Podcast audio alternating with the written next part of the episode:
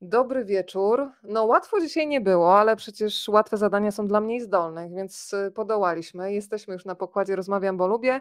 E, posłużę się takim może troszeczkę wyświechtanym zdaniem, ale to, co wyczekane, dużo bardziej smakuje. Mam nadzieję, że się sprawdzi przy okazji tego odcinka Rozmawiam, bo lubię. Zapraszam Państwa tradycyjnie do tego, żeby dzielić się spotkaniem, które już jest na facebookowym profilu Rozmawiam, bo lubię. Wystarczy nacisnąć guziczek udostępnij i ta rozmowa pojawi się również na Waszej osi czasu. E, bardzo miło nam tu zawsze widzieć e, po prawej stronie, nam się tak to przynajmniej wyświetla, wszystkie powitania i pozdrowienia z różnych stron Polski i świata. To jest dla nas taki widoczny znak, że jesteście z nami, taki wirtualny uścisk dłoni. A dzisiaj na pokładzie rozmawiam, bo lubię. Panowie, którzy już e, pojedynczo literacko są do zjedzenia, a w duecie to są po prostu do pożarcia. Taki roast w zasadzie, słuchajcie, zapowiedziałam zamiast kolejny odcinek Rozmawiam, bo lubię. Grzegorz Kazdebka i Hubert Klimko-Dobrzaniecki. Dobry wieczór. Dobry wieczór Państwu. Dobry wieczór. Hubert, już się przestraszyłam, że cię nie słychać. Ty nie buduj takich pauz, bo ja dostanę, wiesz, już zawału, bo stan przedzawałowy był, ok? Je, jestem, jestem. Jestem, jestem. Państwo też już są, widzę. Pierwsze osoby do nas dołączają. Proszę się odezwać, żebyśmy się nie czuli tacy osamotnieni. Królik po islandzku dzisiaj w centrum zainteresowania. E, tak jak obiecałam, to panowie dzisiaj będą karmić e, dobrym słowem. E, ja muszę Wam się przyznać, że dla mnie to spotkanie to już jest repeta. Mm, bardzo mi smakowali, więc postanowiłam poprosić o jeszcze jedną porcję. Udało się, więc proszę dołączyć, ale wiem, że dzisiaj będą ci zna, y, tacy widzowie z nami, którzy już pierwszą porcję odebrali, ale też tacy, którzy spotkają Was po raz pierwszy. Więc y, pozwólcie, że przedstawię króla literatury dziecięcej, jak e, o tobie Grzegorz ostatnio napisano w e, Newsweeku. Gdzie jest korona, powiedz? E, dzisiaj koronę zamieniłem na bardzo naszych, naszych rozmowach przydatne słuchawki. Zresztą chyba byłoby mi nie do twarzy E, w koronie. Ale wiesz, podobało mi się, e, przepraszam, bo ja mam tendencję w ogóle do niszczenia takich scenariuszy, już tak wszystko. W, w, On już nie istnieje. Prawie że, prawie, że, prawie, że rzeczywiście padło, gdy nam technika zaczęła robić e, kłopoty. Bardzo mi się podoba słowo repeta w odniesieniu do naszej książki, ponieważ repeta, czy też właściwie dokładka, moim zdaniem jest takim najwyższym uznaniem, takim najwyższym najbliższym też Wyrazem e, wyznaniem uznania. miłości i czułości. Znaczy, ze wszystkich wyznań czułości dokładkę tak, przyjmuję z największą radością. Czyli chcesz powiedzieć, że przed chwilą publicznie wyznałam wam miłość, w drugim pokoju jest mój mąż. Nie wiem, czy mogę wyjść z tego Mówimy o miłości, zakładam, wiesz? do literatury, czytania. Słuchajcie, bądźmy nowocześni. Będziemy nowocześni. Słuchajcie, przedstawię Was, jak to mówią, po Bożemu, czyli mm, sięgnę po, tutaj po to, co znajduje się na tak zwanym skrzydełku, bo oczywiście o Was można by mówić godzinami, ale ja najbardziej chcę Was poznać w rozmowie. E, Grzesiek tutaj e, przypomina Twój wydawca, fantastyczna wielka litera, że debiutowałeś jako nastolatek już w Małej Fantastyce. Od razu Państwu powiem, że dzisiaj jestem w posiadaniu naprawdę fantastycznych zbiorów e, fotograficznych z lat nastoletnich, ale też studenckich Grzegorza Kazdepkę. Mam też e, dokumentację od Huberta, mm, e, znacznie skromniejszą, ale od razu Państwu powiem, z czego to wynika, ponieważ Hubert jest na e, takich wyjazdach gościnnych, bym powiedziała, więc miał tylko dostęp do jednej fotografii, ale tą jedną też się z Państwem podzielę. Grzesiek, jeszcze wracam do Ciebie, współpracowałeś z polityką, byłeś redaktorem naczelnym Świerszczyka, Twoje książki przetłumaczono na 12 języków. Zawsze lubię to powtarzać, że jesteś żonatym kawalerem orderu, uśmiechu, rzecz jasna. I kolejne osoby do nas tutaj się już uśmiechają. Pan Mirek i Filadelfia. Jesteśmy już, słuchajcie, za oceanem i czas przejść, e, przenieść zainteresowanie w stronę Huberta. Absolwent Wydziału Radia i Telewizji imienia Krzysztofa Kieślowskiego na Uniwersytecie Śląskim w Katowicach. Ja dzisiaj Państwu przypomnę takie książki Huberta, jak na przykład Złodzieje Bzu, e, Zostawić Islandię, Niech żyje śmierć, e, Rzeczy Pierwsze. No ale dzisiaj koncentrujemy się na wspólnym dziele obu panów, Królik po islandzku. Nie możemy zacząć inaczej niż od historii pewnej znajomości. Mm, zastanawiam się, jak się narodziła. Znaczy, ja już trochę wiem. E, powiedzieliście mi ostatnio, że jesteście lizusami, powiedzieliście, że kobiety, które Was interesują, muszą dużo czytać i mieć poczucie humoru. A co musi mieć drugi, współ, drugi mężczyzna, żeby zostać współautorem? Zacznijmy od Huberta, milczącego do tej pory, dostaje głos. Dziękuję bardzo. Jak Państwo y, będą słyszeć jakieś dziwne dźwięki, to nie moje stare kości, tylko mewy, bo ja jestem teraz w Szczecinie, konkretnie w pokoju, w pracowni mojego teścia, więc te różne dziwne dźwięki to nie ja, to, to, to mewy. Co musiałby mieć taki człowiek? No I on ma to wszystko.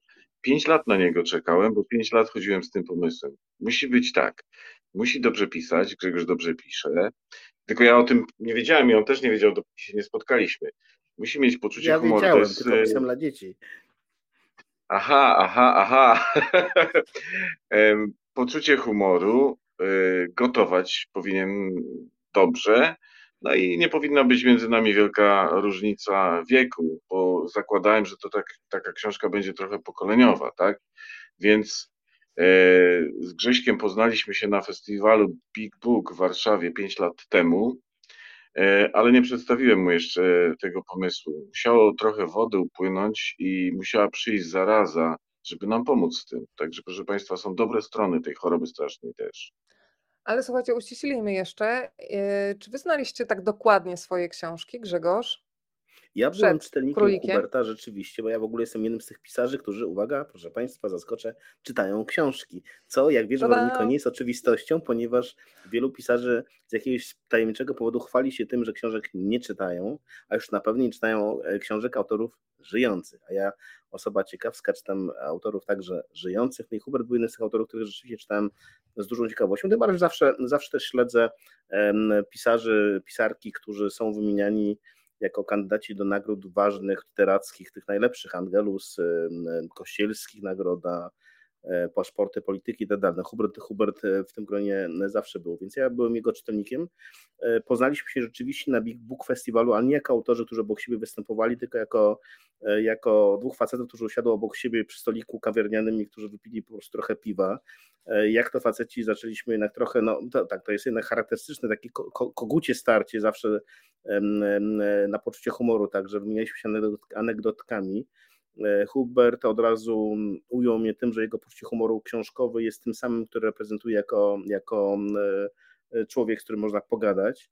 Ja mu natychmiast czując bliskość e, opowiedziałem o pewnej historii, która jest anegdotką z życia autora podróżującego na spotkania autorskie. Przepraszam Państwa, że nie zdradzę tej anegdoty, bo naprawdę spaliłbym się tu ze wstydu, ale obiecuję, że, że jeżeli kiedyś Państwo trafią na nasze spotkania autorskie, na przykład w najbliższy weekend w Szczecinie o godzinie 16 będziemy przemawiali do publiczności, to wtedy, o ile nie będzie kamer, tak, opowiem. A ja przepraszam Grzesiu, Ciebie i Ciebie Weroniko, bo... Wiesz, dlaczego Szczecin, a nie Warszawa na przykład, tak? Co Warszawy... przepraszasz? nie, przepraszam, że wam wchodzę w słowo, bo, bo no chodzi właśnie, o, o żart Grzesia, którego nie może, nie może tutaj e, w eterze puścić. E, nie, też nie mogę, e, ale muszę powiedzieć, że właśnie ten żart zadecydował o tym, że bardzo intensywnie zacząłem myśleć o tym autorze, nie czytawszy go, no bo ja już byłem w takim wieku, że nie czytałem książek Grzesia, a moje dzieci są powiedzmy sobie wszystkie stare i one się za granicą rodziły, także y, nie wychowały się y, na, na, na Grzegorza literaturze. Ja żałuję teraz, żałuję. Zawsze można, słuchaj, nadrabiać. Y, ja jestem. Nie, nie, nie, nie, ja już mam 50 lat. Ja już, tak czekam na wnuki, czekam na wnuki. Wnuki ale... będą się chowały na Grzesie literaturze. Ale ja chciałem ale tylko uspokoić, war... tak. uspokoić warszawiaków, że spotkanie warszawskie także e, się odbędzie we wrześniu. Nasz wydawca, wielka litera e, i czuwający nad wszystkim gdzieś tam z nieba, Paweł Szwed na pewno jeszcze o tym, nad tym czuwają, żeby spotkanie odbyło się zapewne e, w jakiejś połowie września. Podamy rzecz jasna w odpowiednim momencie datę, miejsce, godzinę i na to spotkanie bardzo Państwa zapraszamy. Wtedy, tylko no, prosiłbym bardzo, żeby nie było kamer. Wtedy ten, tę anegdotkę, historię życia autora w podróży, tak, zdradzę Państwu. Ale wiesz, Grzegorz, że ja mam pewien sposób na to, ty mnie prowokujesz. Ja mogę wyłączyć kamerę, zostawić dźwięk i co? To się liczy czy nie? No już teraz będę bardzo ostrożny widząc Ciebie wśród osób słuchających naszych, naszych rozmów Cię także będę bardzo ważył w takim razie słowę. No dobrze, to panowie, porozmawiajmy o różnych smakach życia, przez które nas prowadzicie w Króliku po islandzku.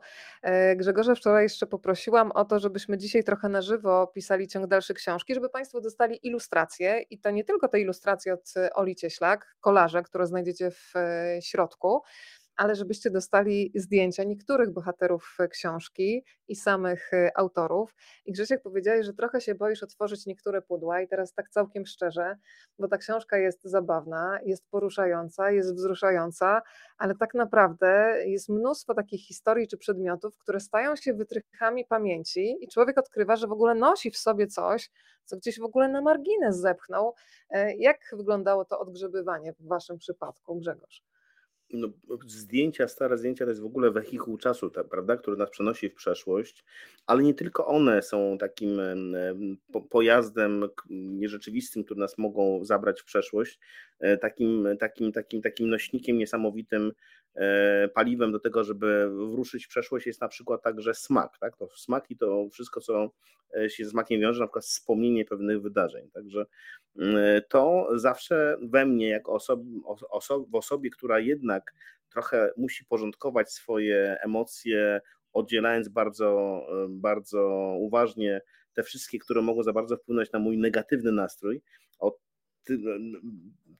ja przyznam, że nie lubię za bardzo grzebać w, pudłach ze zdjęciami, ponieważ jako osoba nostalgiczna nazbyt ulegam nastrojom. Postanowiłem jednak rzeczywiście, wychodząc naprzeciw Twojej prośby, E, dzisiaj z samego rana, kiedy byłem po pierwszej kawie, a więc już w takim uderzeniu życia, serca mocno biło i czułem, że ten cały piękny dzień jest przede mną i, i naprawdę nie ma się czego lękać.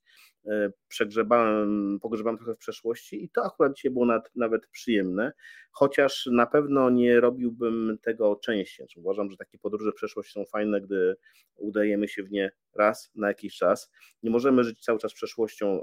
Pisarz, oczywiście pisząc, bardzo często eksploruje własną pamięć, ale jest to, gdy przekładamy to na pracę twórczą, gdy wydarzenia nawet smutne zamieniamy w słowa, które o paradoksie często przynoszą naszym czytelnikom uśmiech, wówczas dużo łatwiej jest sobie jest się zmagać ze wspomnieniami.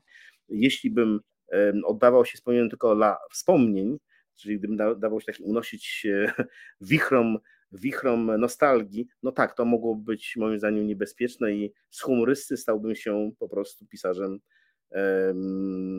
zasmucającym swoich czytelników, a muszę pamiętać o tym, że moi czytelnicy to są także ci mali ludzie, dla których piszę od lat i dla których deklaruję teraz bardzo wyraźnie, nadal będę pisał. Ja nie chcę porzucić pisania książek dla dzieci. Uważam, że to że publiczna, publiczność dziecięca jest w pewnym sensie najważniejszą publicznością czytającą na świecie, bo na wyobrażenia, marzenia, myślenie o świecie dzieci, my jeszcze pisarze możemy w jakiś sposób wpływać, możemy kształtować ich pragnienia czy też postawy, więc publiczności dziecięcej nie porzucę, a zauważymy, że z nimi najłatwiej mi się porozumiewać poprzez poczucie humoru, więc nie mogę sobie pozwalać, proszę Państwa, na rozpłakiwanie się wewnętrzne, a mam takie rzeczywiście czasami e, skłonności, no jak każdy humorysta, o tym często mówię, ja jestem także przesiąknięty smutkiem, zresztą chyba nie ma osoby piszącej, która by nim przesiąknięta nie była, i dlatego bardzo, bardzo jednak sobie dawkuję e, takie wypady w przeszłość.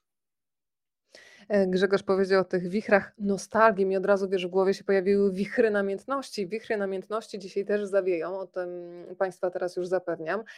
obiecałeś, że będziesz też pisał dla najmłodszych. No to ja muszę teraz podpytać o coś Huberta. Hubert, zdradziłeś ostatnio w Newsweeku, jakie sceny się rozgrywają, kiedy rodzice z dziećmi stoją w kolejce do Grzegorza po podpisywanie książek. Ja nie wiedziałam, że on teraz słyszy takie, ja nie wiem, czy to jest komplement, ale pan jest świntuchem. Trochę powiedz, jak to wygląda, bo przyznaję, że czytałam i oczy mi się robiły coraz większe. Ja myślę, że to jest jednak komplement, tak? Bo świntuch w takim ujęciu to słowo ma całkiem inne znaczenie. Myślę, że to jest świntuch taki pozytywny. Więc rzeczywiście, no, zadzwonili do mnie z Newsweeka, żebym uzupełnił tę postać Grzesia o jakiś pikantny kawałek, a że tak się dzieje, że jak z Grzesiem jeździmy z książką po kraju już od pewnego czasu, a on jest bardzo popularny, ja myślę, że on jest, no dobra, jednym z najlepszych, żeby innych nie obrazić, ale dla mnie najlepszym, bo akurat podpisał kilka książek dla dzieci z naszej rodziny i sobie tak naczytuję. Teraz mówię, kurczę, kurczę, kurczę. Szkoda, że nie jestem takim dzieckiem, ale jestem w sumie trochę. E, pisarzem dla, dla dzieci, ale też jest niezłym pisarzem i no, ogólnie, tak, no bo to jest y, myślę, że Grzesiek się trochę przestraszył, że, że jest w jakimś takim getcie, chociaż on zna swoją wartość, wartość swojego pióra, To jest zresztą bardzo przyjemne getto to, to Grzesia. Ja bym chciał być w takim getcie, no bo on ma co najmniej 60 osób zawsze na spotkaniu, czyli dwie klasy a ja to muszę zadzwonić, proszę Państwa, do jakiegoś znajomego browaru, żeby zaoferował piwo za darmo, to wtedy mam te 60 i więcej. Ale tak to czasami nie bywa bez, bez tego. Ja no, oczywiście żartuję, ale no, bywają sytuacje, że, e, bo Grześ już wychował, Grześ tych, jedno pokolenie na pewno wychowałeś, tak? Na, na, na, już ja już spotykam, ludzie tak? Ja już spotykam na spotkaniach i to jest zawsze, muszę Państwu powiedzieć, wzruszające, spotykam dorosłe osoby, które czasami zdarza się coraz częściej, że przychodzą na moje spotkania albo na targi książki gdzieś e, z własnymi dziećmi i często mają e, moje książki, właśnie pierwsze wydania chodzi. książek. I właśnie taka mamusia przychodzi na to spotkanie z tą książeczką dla dziecka i mówi Panie Grzegorze, bo tutaj właśnie nie zdążyliśmy na to spotkanie dla dzieci, które było rano, ale wiedzieliśmy, że Pan z Panem Hubertem będzie miał spotkanie wieczorem, to tutaj dla Jasia książeczka, może Pan podpisze, Jasiu idź z tatą na lody. I tak wyjmuje, słuchajcie, jak e, Resistance francuski, taki e, e, książkę Królik po islandzku i tak, a to dla mnie. Nie wiedziałem, że jest pan takim świntuszkiem. Ja uważam, że to jest doskonały komplement.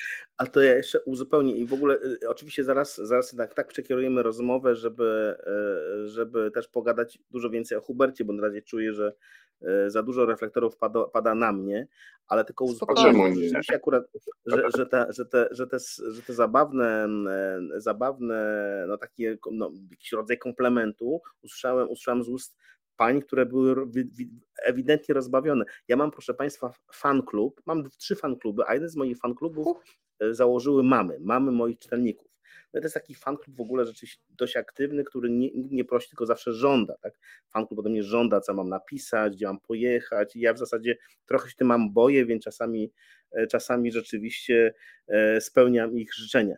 No ale właśnie wśród, wśród tego fanklubu też pojawiają się mamy, które z zaskoczeniem sięgnęły po królika, ale zaskoczeniem, ale też widzę, że z radością. I to one właśnie czasami przejawiają taką radość. Panie Grzegorze, ja nie wiedziałam, że pan jest takim świntuszkiem albo łajdakiem, co trochę jest przez, znaczy ewidentnie no, przekłamanie, biorąc pod uwagę jednak to, co znalazło się w książce. Książka bywa niegrzeczna w niektórych momentach, ale to de facto nie jest, i naszym celem było napisać E, książkę niegrzeczną. Naszym celem było napisać książkę o naszym życiu, a w naszym życiu przydarzały się różne historie. No bo czym jest w ogóle nasza książka? Kulik po islandzku. Właściwie powinniśmy powiedzieć pewnie osobom, które książki nie znają i patrzą teraz na ten dziwny tandem. Grzegorz Kazepkę, do tej pory znany jako bajkopisarz i Hubert Klimko-Dobrze-Niecki, który zawsze... Do tej pory zawsze nie znany jako bajkopisarz. Zawsze, do tej pory nie znany jako bajkopisarz, za to znany jako autor, który, który zawsze jest wymieniany jako finała, finałach ważnych nagród. No, napisaliśmy książkę, to są opowieści dwóch facetów po 50, czyli już w drugiej połowie życia, którzy wciąż niebywale kochają życia, może nawet bardziej niż kiedykolwiek. Ja chyba nawet bardziej, muszę powiedzieć. W tym życiu się rozsmakowuje. Napisaliśmy książkę o smakowaniu życia, e, ale... No, przepraszam, Grześ, ty bardziej kochasz życie niż ja? E, no nie, nie wiem, jak to zmierzyć, bo w naszej książce mam wrażenie, jakby ten rzeczywiście e, zachowaliśmy równo, równowagę w naszych wyznaniach wobec miłości. No co to są te smaki życia? To są nie tylko smaki rozumiane dosłownie, bo tam mówimy też o gotowaniu. Hubert tutaj wymieniając te cechy autora, które powinien wraz z nim napisać książkę, która się wreszcie pojawiła jako kulik po islandzku. Już nie wiedzieliśmy wcześniej, ona miała taki tytuł, to jest tytuł Huberta, ale gdy pięć lat temu się spotkaliśmy, nie mieliśmy Hubert nie miał w głowie w ogóle akurat chyba jeszcze tego tytułu, tak mi się wydaje, może zaraz zaprzeczy. Napisaliśmy książkę wymienił między innymi taką cechę jak gotowanie autora, które będzie od opowieści snu, ponieważ jedzenie jest jednym z smaków życia, które bardzo wpływają na to, w jaki sposób to życie odbieramy. Czasami mówimy trochę bezczelnie, trochę prowokacyjnie, trochę, trochę robiąc oko do publiczności, że my uważamy, iż faceci gotujący to są ci najfajniejsi faceci, z którymi się najprzyjemniej żyje. Ja tak uważam rzeczywiście. A nie Moja trzeba mrugać tak okiem, uważa. ja tak naprawdę uważam. Tak. To jest A my jesteśmy prawda. facetami gotującymi, e, gotującymi, cieszącymi się życie. No, to wiedzą Państwo, jest coś takiego, że, że osoby, tak, no, pyknicy, tak, to, po, mnie, po mnie to w ogóle widać, że jestem pyknikiem, czy człowiekiem, który lubi jeść, jest okrągły, uśmiechnięty, pewnie lubi muzykę, tak lubię, e, lubię baby, no Tańczysz? no lubię oczywiście, no, w tej chwili jakby te swoje upodobania do tychże bab e, w liczbie mnogiej, w liczbie mnogiej już nie, nie, nie określam, mówię zawsze swojej żonie. Cieszymy się po prostu życiem, ponieważ mamy świadomość tego, że ono jest krótkie, ale może być piękne i to od nas trochę zależy, czy ono takie będzie. A naszym w pewnym sensie patronem jest autor, którego dzisiaj wspomniałeś w swojej bardzo pięknej zapowiedzi tej rozmowy. My obydwaj jesteśmy hrabalnięci, ja i Hubert. Obydwaj, e, to jest charakterystyczne dla w ogóle pisarzy naszego pokolenia, że my, osoby zakochane w literaturze, w pewnym momencie, gdy byliśmy no, smarkaczami 19-20 parolatkami, zakochaliśmy się w czeskim pisarzu Bohumilu Hrabalu, a wraz z nim także z, w nas pojawiło się zainteresowanie czeską literaturą.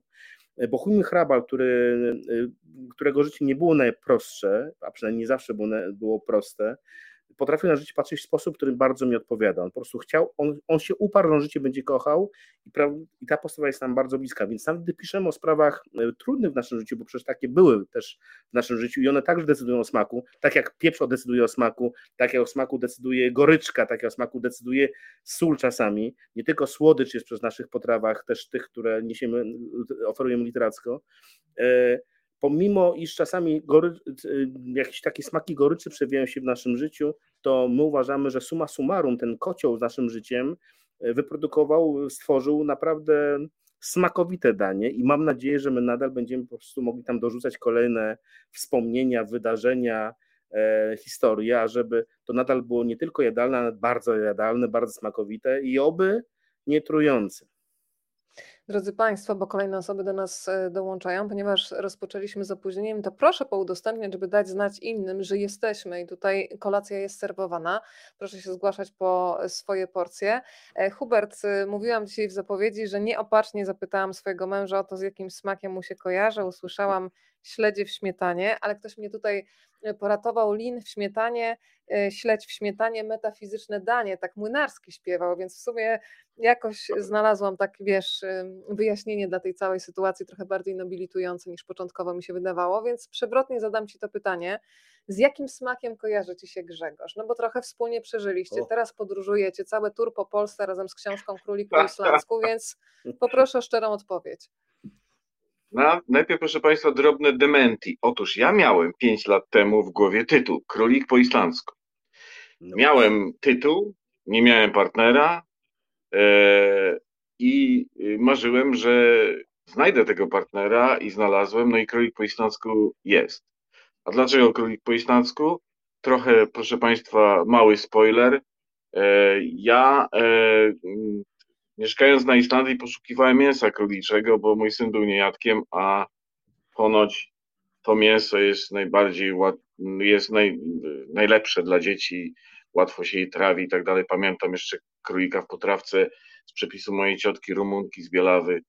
E, ja e, chodziłem po supermarketach w Reykjaviku i wszyscy się na mnie patrzyli jak na morderca albo wariata i nikt tam nie słyszał o takim mięsie, a że jestem Polakiem, to sobie poraziłem, bo znalazłem sklep zoologiczny. Stop, zatrzymajmy się tu. Nie powiedz tak, wszystkiego. Tak, tak. nie, nie, nie, nie. To jest, proszę Państwa, jedna dziesiąta dopiero tej opowieści, ale ja. Ale ona nie jest tak straszna, jak się Państwu wydaje od razu. Powiem, tak, jeżeli tak, tak, w tak, tym tak, momencie. Tak, bliższy kontakt z, z, z, Gregorzem, tak, mailowy.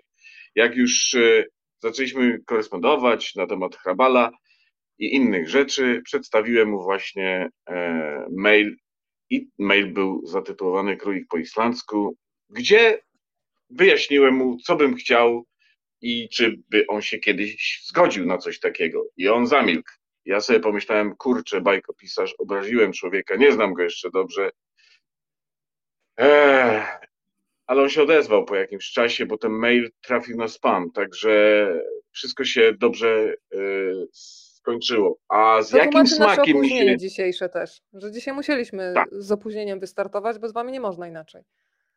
Tak, nie można, nie Jaki można. smak, tak. tak. A, a z jakimi grz, grześ smakami mi się E, kojarzy. On jest e, wielosmakowy, można powiedzieć. On mi się kojarzy. On mi się, proszę Państwa, kojarzy z bekonem ostatnio. Dzięki. ale poczekaj, wyjaśnię. Te moje śledzie ja całkiem niezłe, za chwilę się okażą. Tak, tak, Tak, ale proszę Państwa, ja mam takiego psa, który jest z natury swojej bardzo nieufny. To jest Akita japońska i ona szczeka na wszystkich, nie robi krzywdy, ale nie dopuszcza do siebie nieznajomych. E, a tak się stało, że e, ona zobaczywszy Grze, Grzesia pierwszy raz zdaje się w Zakopane, a potem drugi raz w Gdyni, no tak na niego skakała, jak na najbliższą osobę w rodzinie, co też było bardzo podejrzane. Pamiętacie może film z Jackiem Nicholsonem, z takim malarzem homoseksualistą, który został pobity i który miał psa, e, nie pamiętam tytułu y, polskiego, as, as Good as It Gets chyba, coś takiego. E, I ten malarz miał takiego pieska e, i kiedy go zabrano po wypadku do szpitala, e, Jack Nicholson, aktor, e, został z tym psem. Kiedy ten malarz wrócił, ten pies go bardziej lubił niż własnego pana i załamał się psychicznie, że został pobity, ukradziony, też czy go własny pies nie lubił. I Jack Nicholson mu powiedział, słuchaj, to jest bardzo proste, ja noszę bekon w kieszeni. I ja tak zacząłem wąchać Grzegorza, czy on przypadkiem nie nosi przy sobie dużo bekonu jakiegoś, bo to jest Słuchajcie, ja mam kolegę w Wiedniu, Piotra, który robił już takie rzeczy, po prostu sznycle wiedeńskie dawał je spod stołu. No nie wiem, jak wchodził w jej łaski, dalej na niego burczy. On mi nawet kiedyś powiedział, ja bym kiedyś tego psa wziął do siebie, bo ty do siebie często jeździsz, ale ona mnie nie akceptuje. Więc Grzesiu mi ostatnio powiedział, tak, tak Hubert, ja się w ogóle cały smaruję bekonem, żeby ten pies mnie lubił. To oczywiście tak na e, e, humorystycznie, a Grześ mi się kojarzy ze wszelkimi smakami dobrego życia, a dobre życie to jest, proszę Państwa, nie musi być to wcale wymyślna potrawa, to musi być, może być do, kawałek dobrego sera, czerwone wino i kawałek bagietki, ale przede wszystkim dobre towarzystwo, bo jeść trzeba z ludźmi i może to jedzenie być proste i niewykwintne, ale jak jest drugi człowiek i można się z tym podzielić, to wtedy się tworzą opowieści. Państwo już tutaj podpowiedzieli polski tytuł Lepiej być e, nie może, filmu, o którym wspominałeś. O właśnie, ja właśnie, właśnie. Proszę. Państwo tutaj uważnie e, nas słuchają i od razu e, równolegle myślą i podrzucają. To ja muszę Państwu powiedzieć, że zresztą Was cytując, że dzisiaj będziemy wspominać takie czasy, które już nabrały sypiowego uroku. Pozwólcie, że zacytuję fragment jednego z opowiadań Grzegorza, ponieważ mam do niego stosowną dokumentację zdjęciową. A owo opowiadanie zaczyna się następująco. Przyjechałem na studia do miasta, a zamieszkałem na wsi, bo nie da się określić innym słowem zatopionego w zieleni i wódzie osiedla przyjaźni na warszawskich Jelonkach, pamiętające po budowniczych Pałacu Kultury, pamiątce Pałacu Kultury i Nauki. Drewniane, parterowe budynki stały tu od ponad 40 lat. Niektórzy widzieli w nich polskie dworki, inni stalagowe baraki, a ja miałem wrażenie, że znowu wylądowałem na koloniach, jak w podstawówce i że komendant zaraz woła zbiórkę, a potem pójdziemy do lasu po chrust na ognisko. Zobacz, chrust aktualny, premier byłby zadowolony. Wcześniej jednak wytargałem z autobusu linii 109 plecak na stelażu z całym dobytkiem, który miał mi służyć podczas podbijania stolicy. Narzuciłem go na plecy, powiedziałem sobie, dobrze jest i ruszyłem wąską asfaltową alejką w ślad za dziesiątkiem innych objuczonych postaci. Mijaliśmy pomalowane na niebiesko, zielono i żółto budowle, w których cztery dekady wcześniej dokazywali robotnicy, a potem dokładnie to samo robili studenci. Gdzie niegdzie na rozłożonych ręcznikach opalały się dziewczyny. Poczułem, że będę tu szczęśliwy. Masz żelazko? Usłyszałem. Pytanie nie było kierowane do mnie. Zadał je szczupły chłopaczek o spojrzeniu Szwejka i uśmiechu Toma Cruza, który szedł z przewieszonym przez ramię workiem marynarskim, gapiąc się na przygarbioną pod ciężarem plecaka ładną blondynę. Nie, prychnęła ocierając czoło. To ja ci pożyczę, zawołał radośnie. Nim doszli do budynku osiedlowej administracji, byli już umówieni na randkę. Akademikami rządził wówczas Korbel, legendarny władca studenckiego osiedla, nieforemny, za to charyzmatyczny król pieczątek, meldunków i porwanej pościeli. Stanąłem w kolejce do błażącego błękitną farbą budynku przykonarskiego. Plecaki, torby i walizki walały się na trawie u naszych stóp. Parę osób polazło w stronę klubu Karuzela z nadzieją, że dostaną tam piwo, a ja patrzyłem spod przeciwsłonecznych okularów na dziewczynę ukradkiem, ze zblazowaną miną. Nawet jeśli dostrzegły moje spojrzenia, nie dały tego po sobie poznać. Grzesiu, bardzo Ci dziękuję, bo z jednej strony śledzę Twoją historię, a z drugiej przypominam sobie swoje pierwsze chwile w akademiku. Ja miałam dostać przydział na Jelonki, ale ostatecznie wylądowałam na Kickiego, ale dzięki Tobie i zdjęciom już Państwu pokazuję, jak wyglądał akademik na Jelonkach, to wróćmy na tej wirtualnej osi czasu, przyjeżdżasz, wiecie co mi się najbardziej podoba w waszej książce? Że te emocje są takie intensywne, pierwsze, e, to jest w ogóle nie do zatarcia, potem już nic człowiek tak intensywnie chyba nie przeżywa, więc wracamy do początku studiów. Tak, ja, do te, ja na Jelonki, które wciąż jeszcze przyjmują kolejne, e, kolejne roczniki studentów i kolejni studenci przeżywają swoje pierwsze fantastyczne um, um, historie, które być może kiedyś opiszą albo w jakiś inny sposób utrwalą. E, przyjechałem na Jelonki z Białego Stoku, z mego rodzinnego miasta e, w wieku lat 19, marząc o tym, że jadę do Warszawy, w którą bardzo szybko podbiję jako pisarz. I zresztą jadąc do z Białegostoku do Warszawy, E, założyłem sobie, że będę od razu zarabiał i będę zarabiał jako osoba pisząca. Oczywiście e, mając świadomość, że raczej formy dziennikarskie różnego rodzaju pozwolą mi na zarabianie pieniędzy niż literatura, choć wydawało mi się, że 5 lat to jest na tyle długo, że po, po 5 latach na pewno zostanę już tym Markiem Muchasko swego pokolenia, czy może przynajmniej nie wiem, Jackiem Londonem. E, jak tutaj Państwo widzą mnie na pierwszym roku, jak widać, bardzo dbaliśmy o piękny wystrój e, e, naszych, naszego pokoju. W pokoju były trzy osoby, z którymi się przyjaźnię do tej pory. Łukasz Klesyk, fantastyczny pisarz, dziennikarz, znawca, też smakosz. Ale to jest ten Łukasz Mykolog?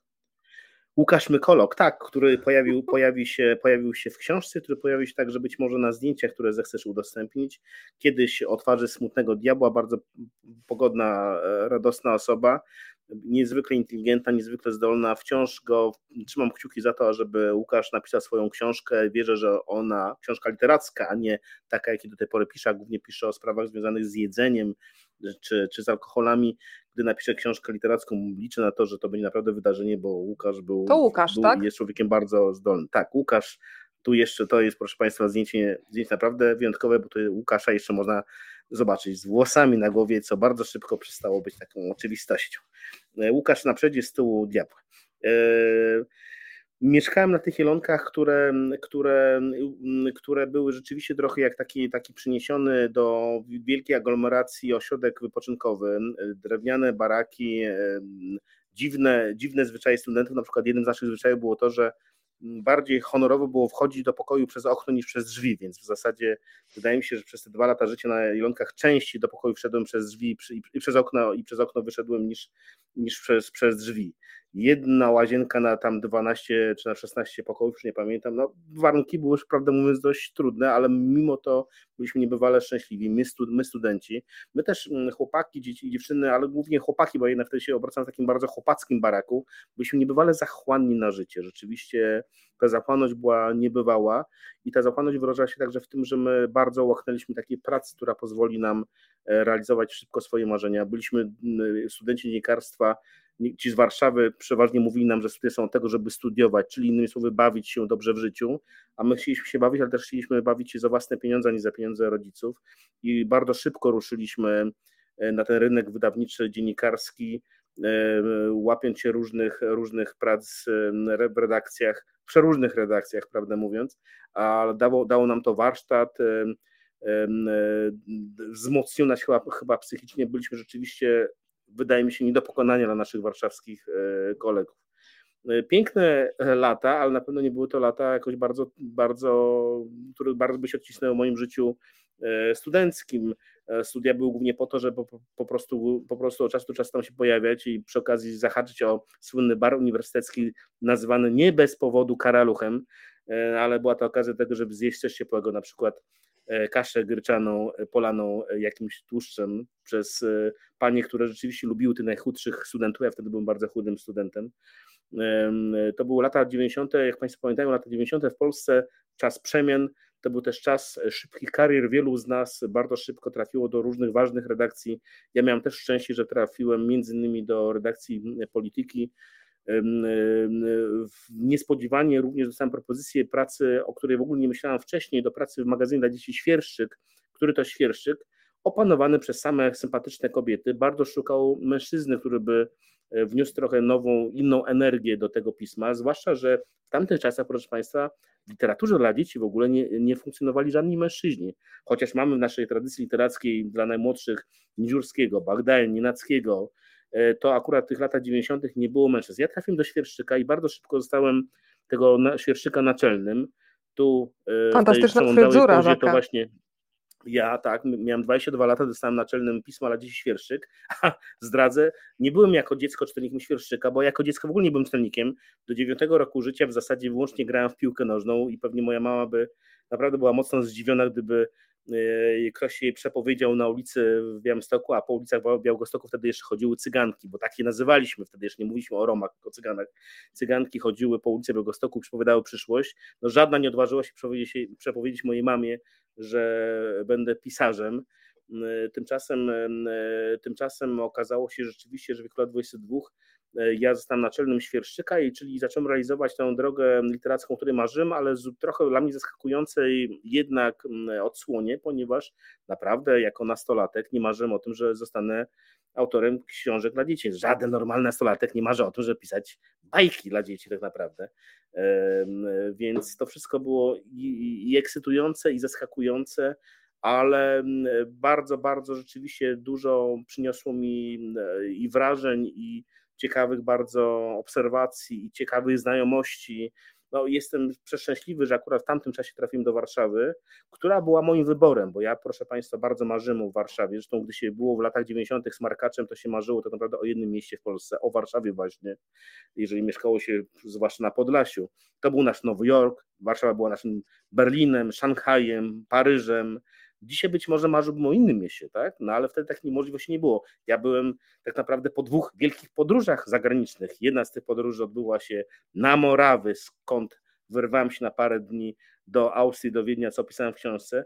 Druga moja podróż, wielka zagraniczna, to była podróż e, do Hanoweru po niestety zwłoki mego ojca, a trzecia moja króciutka podróż to była podróż do Wilna, którego nie zapamiętałem prawie zupełnie, byłem wtedy zakochany w pewnej dziewczynie i bardziej mnie interesowało to, co się między nami dzieje, niż zabytki pięknej litewskiej e, stolicy. Powiedziałeś o tym, że chciałeś być chłaską i w życiu byś nie przewidział, że y, zostaniesz pisarzem dla dzieci. Teraz pisarzem, proszę bardzo, w zasadzie taki debiut pisarz dla dorosłych, bo sami to tak. podkreślacie w wielu wywiadach, chociaż oczywiście różne teksty dla dorosłych też e, spod twojego pióra i spod twojej klawiatury wyszły i ujrzały światło dzienne, ale tak książkowo to faktycznie można tak to nazwać. W waszej książce pada takie zdanie, że te wyobrażenia bardzo często się różnią od rzeczywistości, więc Huber, ja bym chciała ciebie teraz zapytać o to, Y, kiedy miałeś na przykład lat 19, to jak wyobrażałeś sobie siebie w tym wieku, w którym jesteś teraz, czyli po 50? Ile z tego w ogóle się, wiesz, sprawdziło? Ile w ogóle mieściło się wtedy w twojej głowie, w wyobrażeniach? Jak to wyglądało? E, ja sobie w ogóle nie wyobrażałem, że ja dożyję pięćdziesiątki, ponieważ pochodzę z takiego regionu Polski i takie były czasy, że muszę powiedzieć to z przykrością, Wielu moich kolegów e, z mojego małego miasteczka e, na Dolnym Śląsku nie dożyło tej pięćdziesiątki. Więc ja mam już 55 lat, a niedługo będę miał 56 i się bardzo z tego cieszę, że żyję i mam nadzieję, że będę żył tak długo, jak moja cyganka Grześ wywróżyła mi w Jeleniej Górze. Więc e, nie wiem, za 5 złotych czy... A ile wywróżyła? 94. Tylko nie ładnie, powiedziała, tylko, tylko nie powiedziała mi, bo nie dopłaciłem, w jakim stanie będę, czy będę miał Alzheimera na przykład, bo tak bym nie chciał akurat.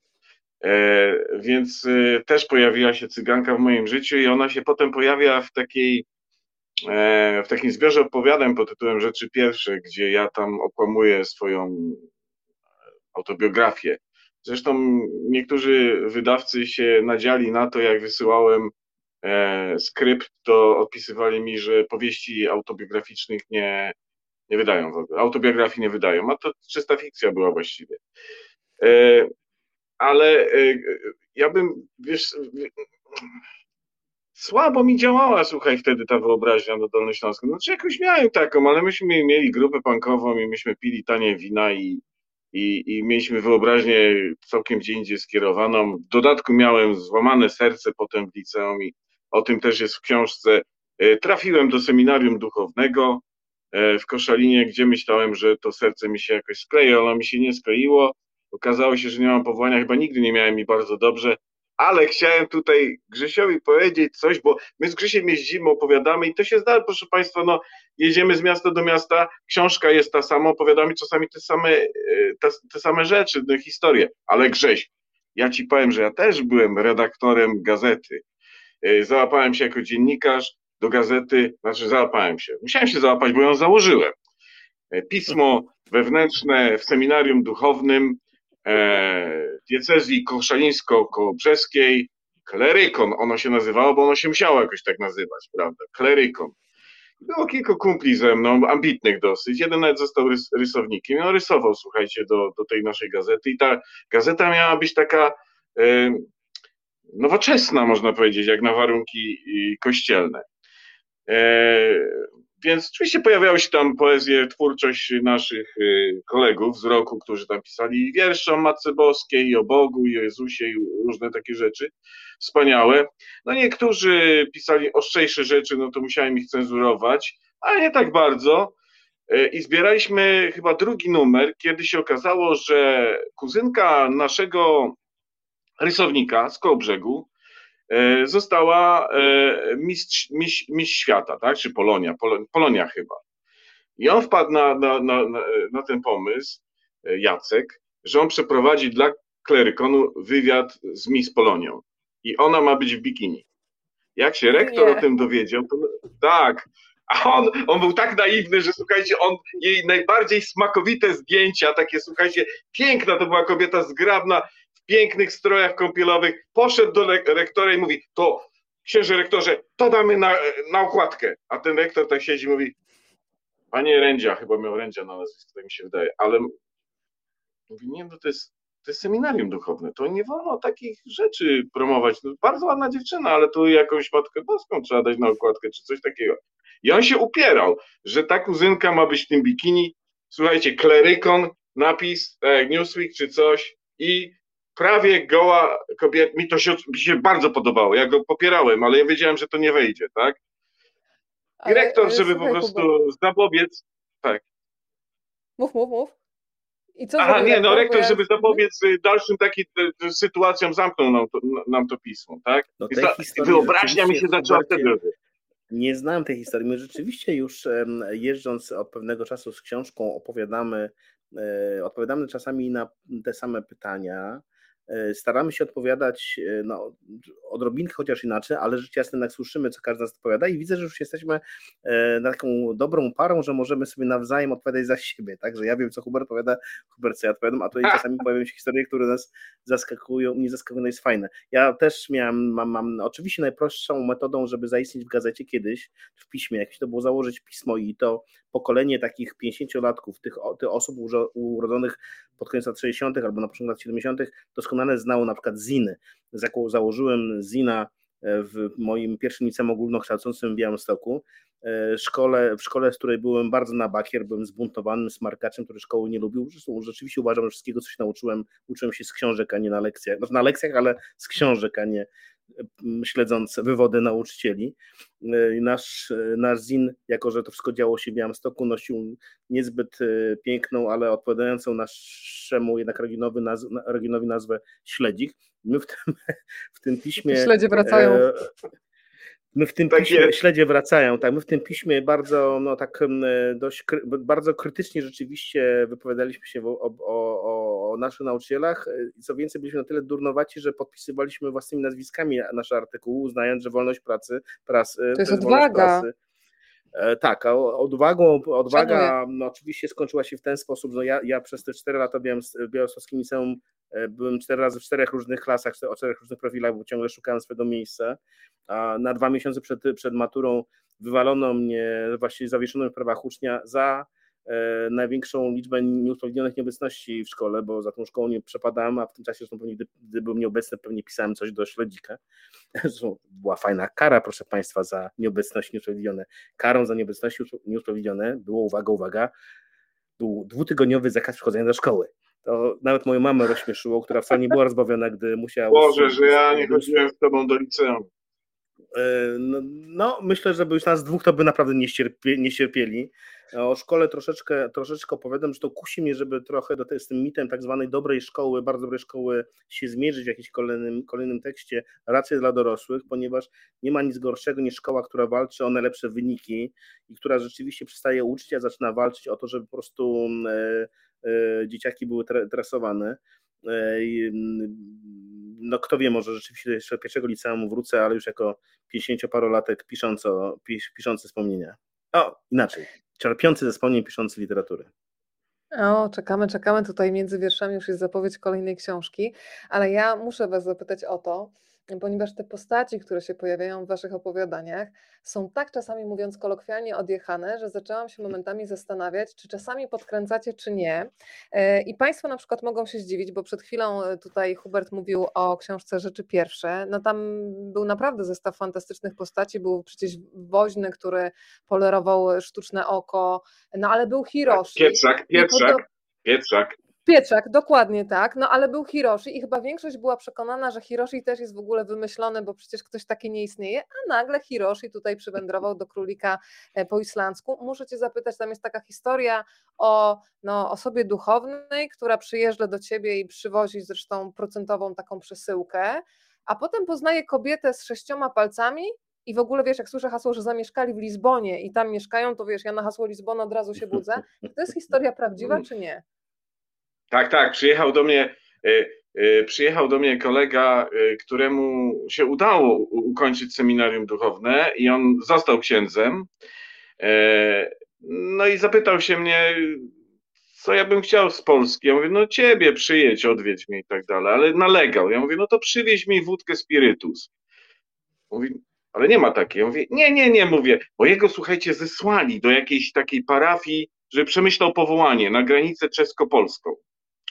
E, no i wtedy w, w, tych czasach, to było na początku lat 90., e, e, tam były korzystniejsze rzeczy do zakupienia i po lepszych cenach w Czechach, już powiedzmy sobie po podziale.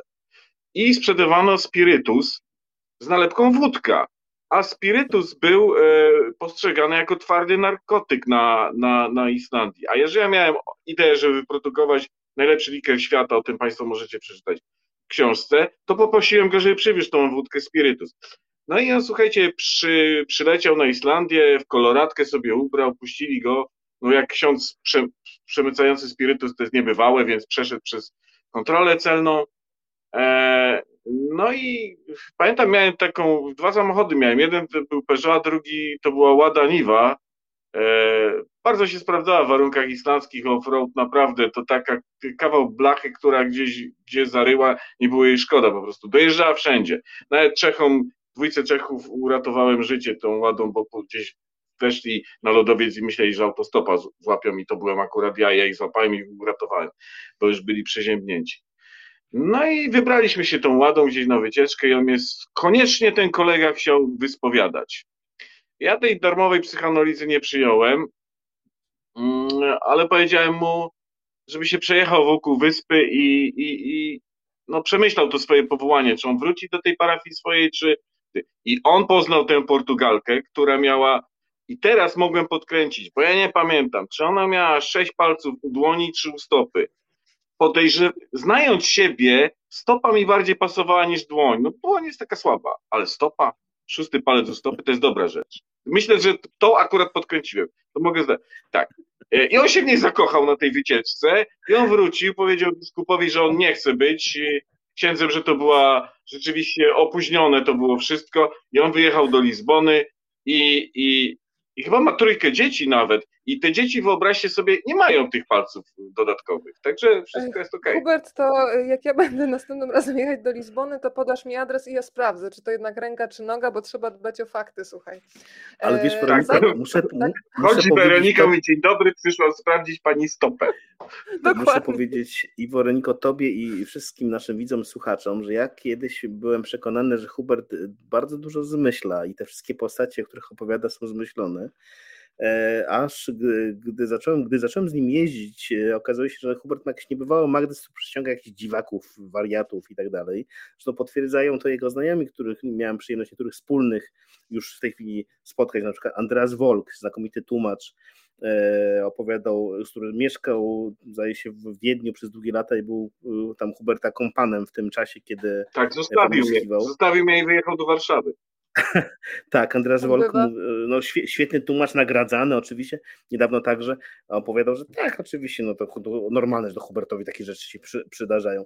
Ja z kolei wiedząc, że byliśmy podejrzewani i jesteśmy podejrzewani o to, że niektóre z tych historii i postaci wymyśliliśmy, ja postawiłem na dowód, między innymi wybrałem zdjęcia, w których pojawiają się, na których są przedstawione osoby, E, które i w książce się pojawiają. I one w każdej chwili, zerkam tak z ciekawością na ten czat, który tutaj nam towarzyszy, w każdej chwili e, każda z osób, która jest w książce może napisać tak, to ja, tam pojawi, być może pojawi się Pit, albo Łukasz, albo Krzysztof, albo Słoniu, no wiele jest A tych osób, to jest, z moim Pit to jest ten, który miał takie zdolności bardzo uwodzenia kobiet, tak? Rozbrajał je Nie, śmiechem? Pit, Pit, był, Pit był i jest postacią no Nie, może nas słucha też Hiroshi, tylko polskiego nie rozumie, ale to kilka słów Ale słucha, tak. E, o proszę, z Fuerty ktoś nam się kłania, ale to akurat nie Pit. Bardzo panią pozdrawiamy. E, w każdym razie Pit, Pit, Pit e, przecudna osoba także, z którą poznałem na Ilonkach, przyjaciel Czubka, tego Czubka podrywacza genialnego, który, który na moich oczach na przestrzeni od przystanku autobusowego do administracji osiedla studenckiego przyjaźń, na moich oczach w ciągu 30 sekund poderwał dziewczynę pytając ją o żelazko. To mi zafascynowało, że w ten sposób też można. E, Pit z nim mieszkał i podziwiał go także. Pit był, był jest malutki, bardzo profesjonalnie zbudowany, ale malutki i słuchał i słucha bardzo ciężkiego metalu. Teraz, jako że już jest też panem po 50, trochę z mniej metalu, a więcej muzyki klasycznej, ale jakiej? No oczywiście Wagner i Mahler, no bo przecież trudno, żeby e, z metalu przechodził na e, jakieś, jakieś delikatne, romantyczne na przykład hi, historie symfoniczne. E, no więc e, tam, e, tam występują postaci, które naprawdę i w naszym życiu się pojawiły. Oczywiście jesteśmy pytani czasami, na ile jest, ile jest prawdy w prawdzie, ile jest cukru w cukrze, tak? Czy wszystko to, co pisaliśmy, jest prawdą? No, Hubert ma dobrą odpowiedź na, na odpowiedź na, na, na, na to pytanie i zaraz pewnie tę wypowiedź, odpowiedź dobrą Państwu zdradzi. Ja zawsze daję taki przykład bardzo kulinarny, bo w książce kulinaria także się pojawiają i też pewnie musimy się z tego wytłumaczyć, dlaczego tam się pojawiają.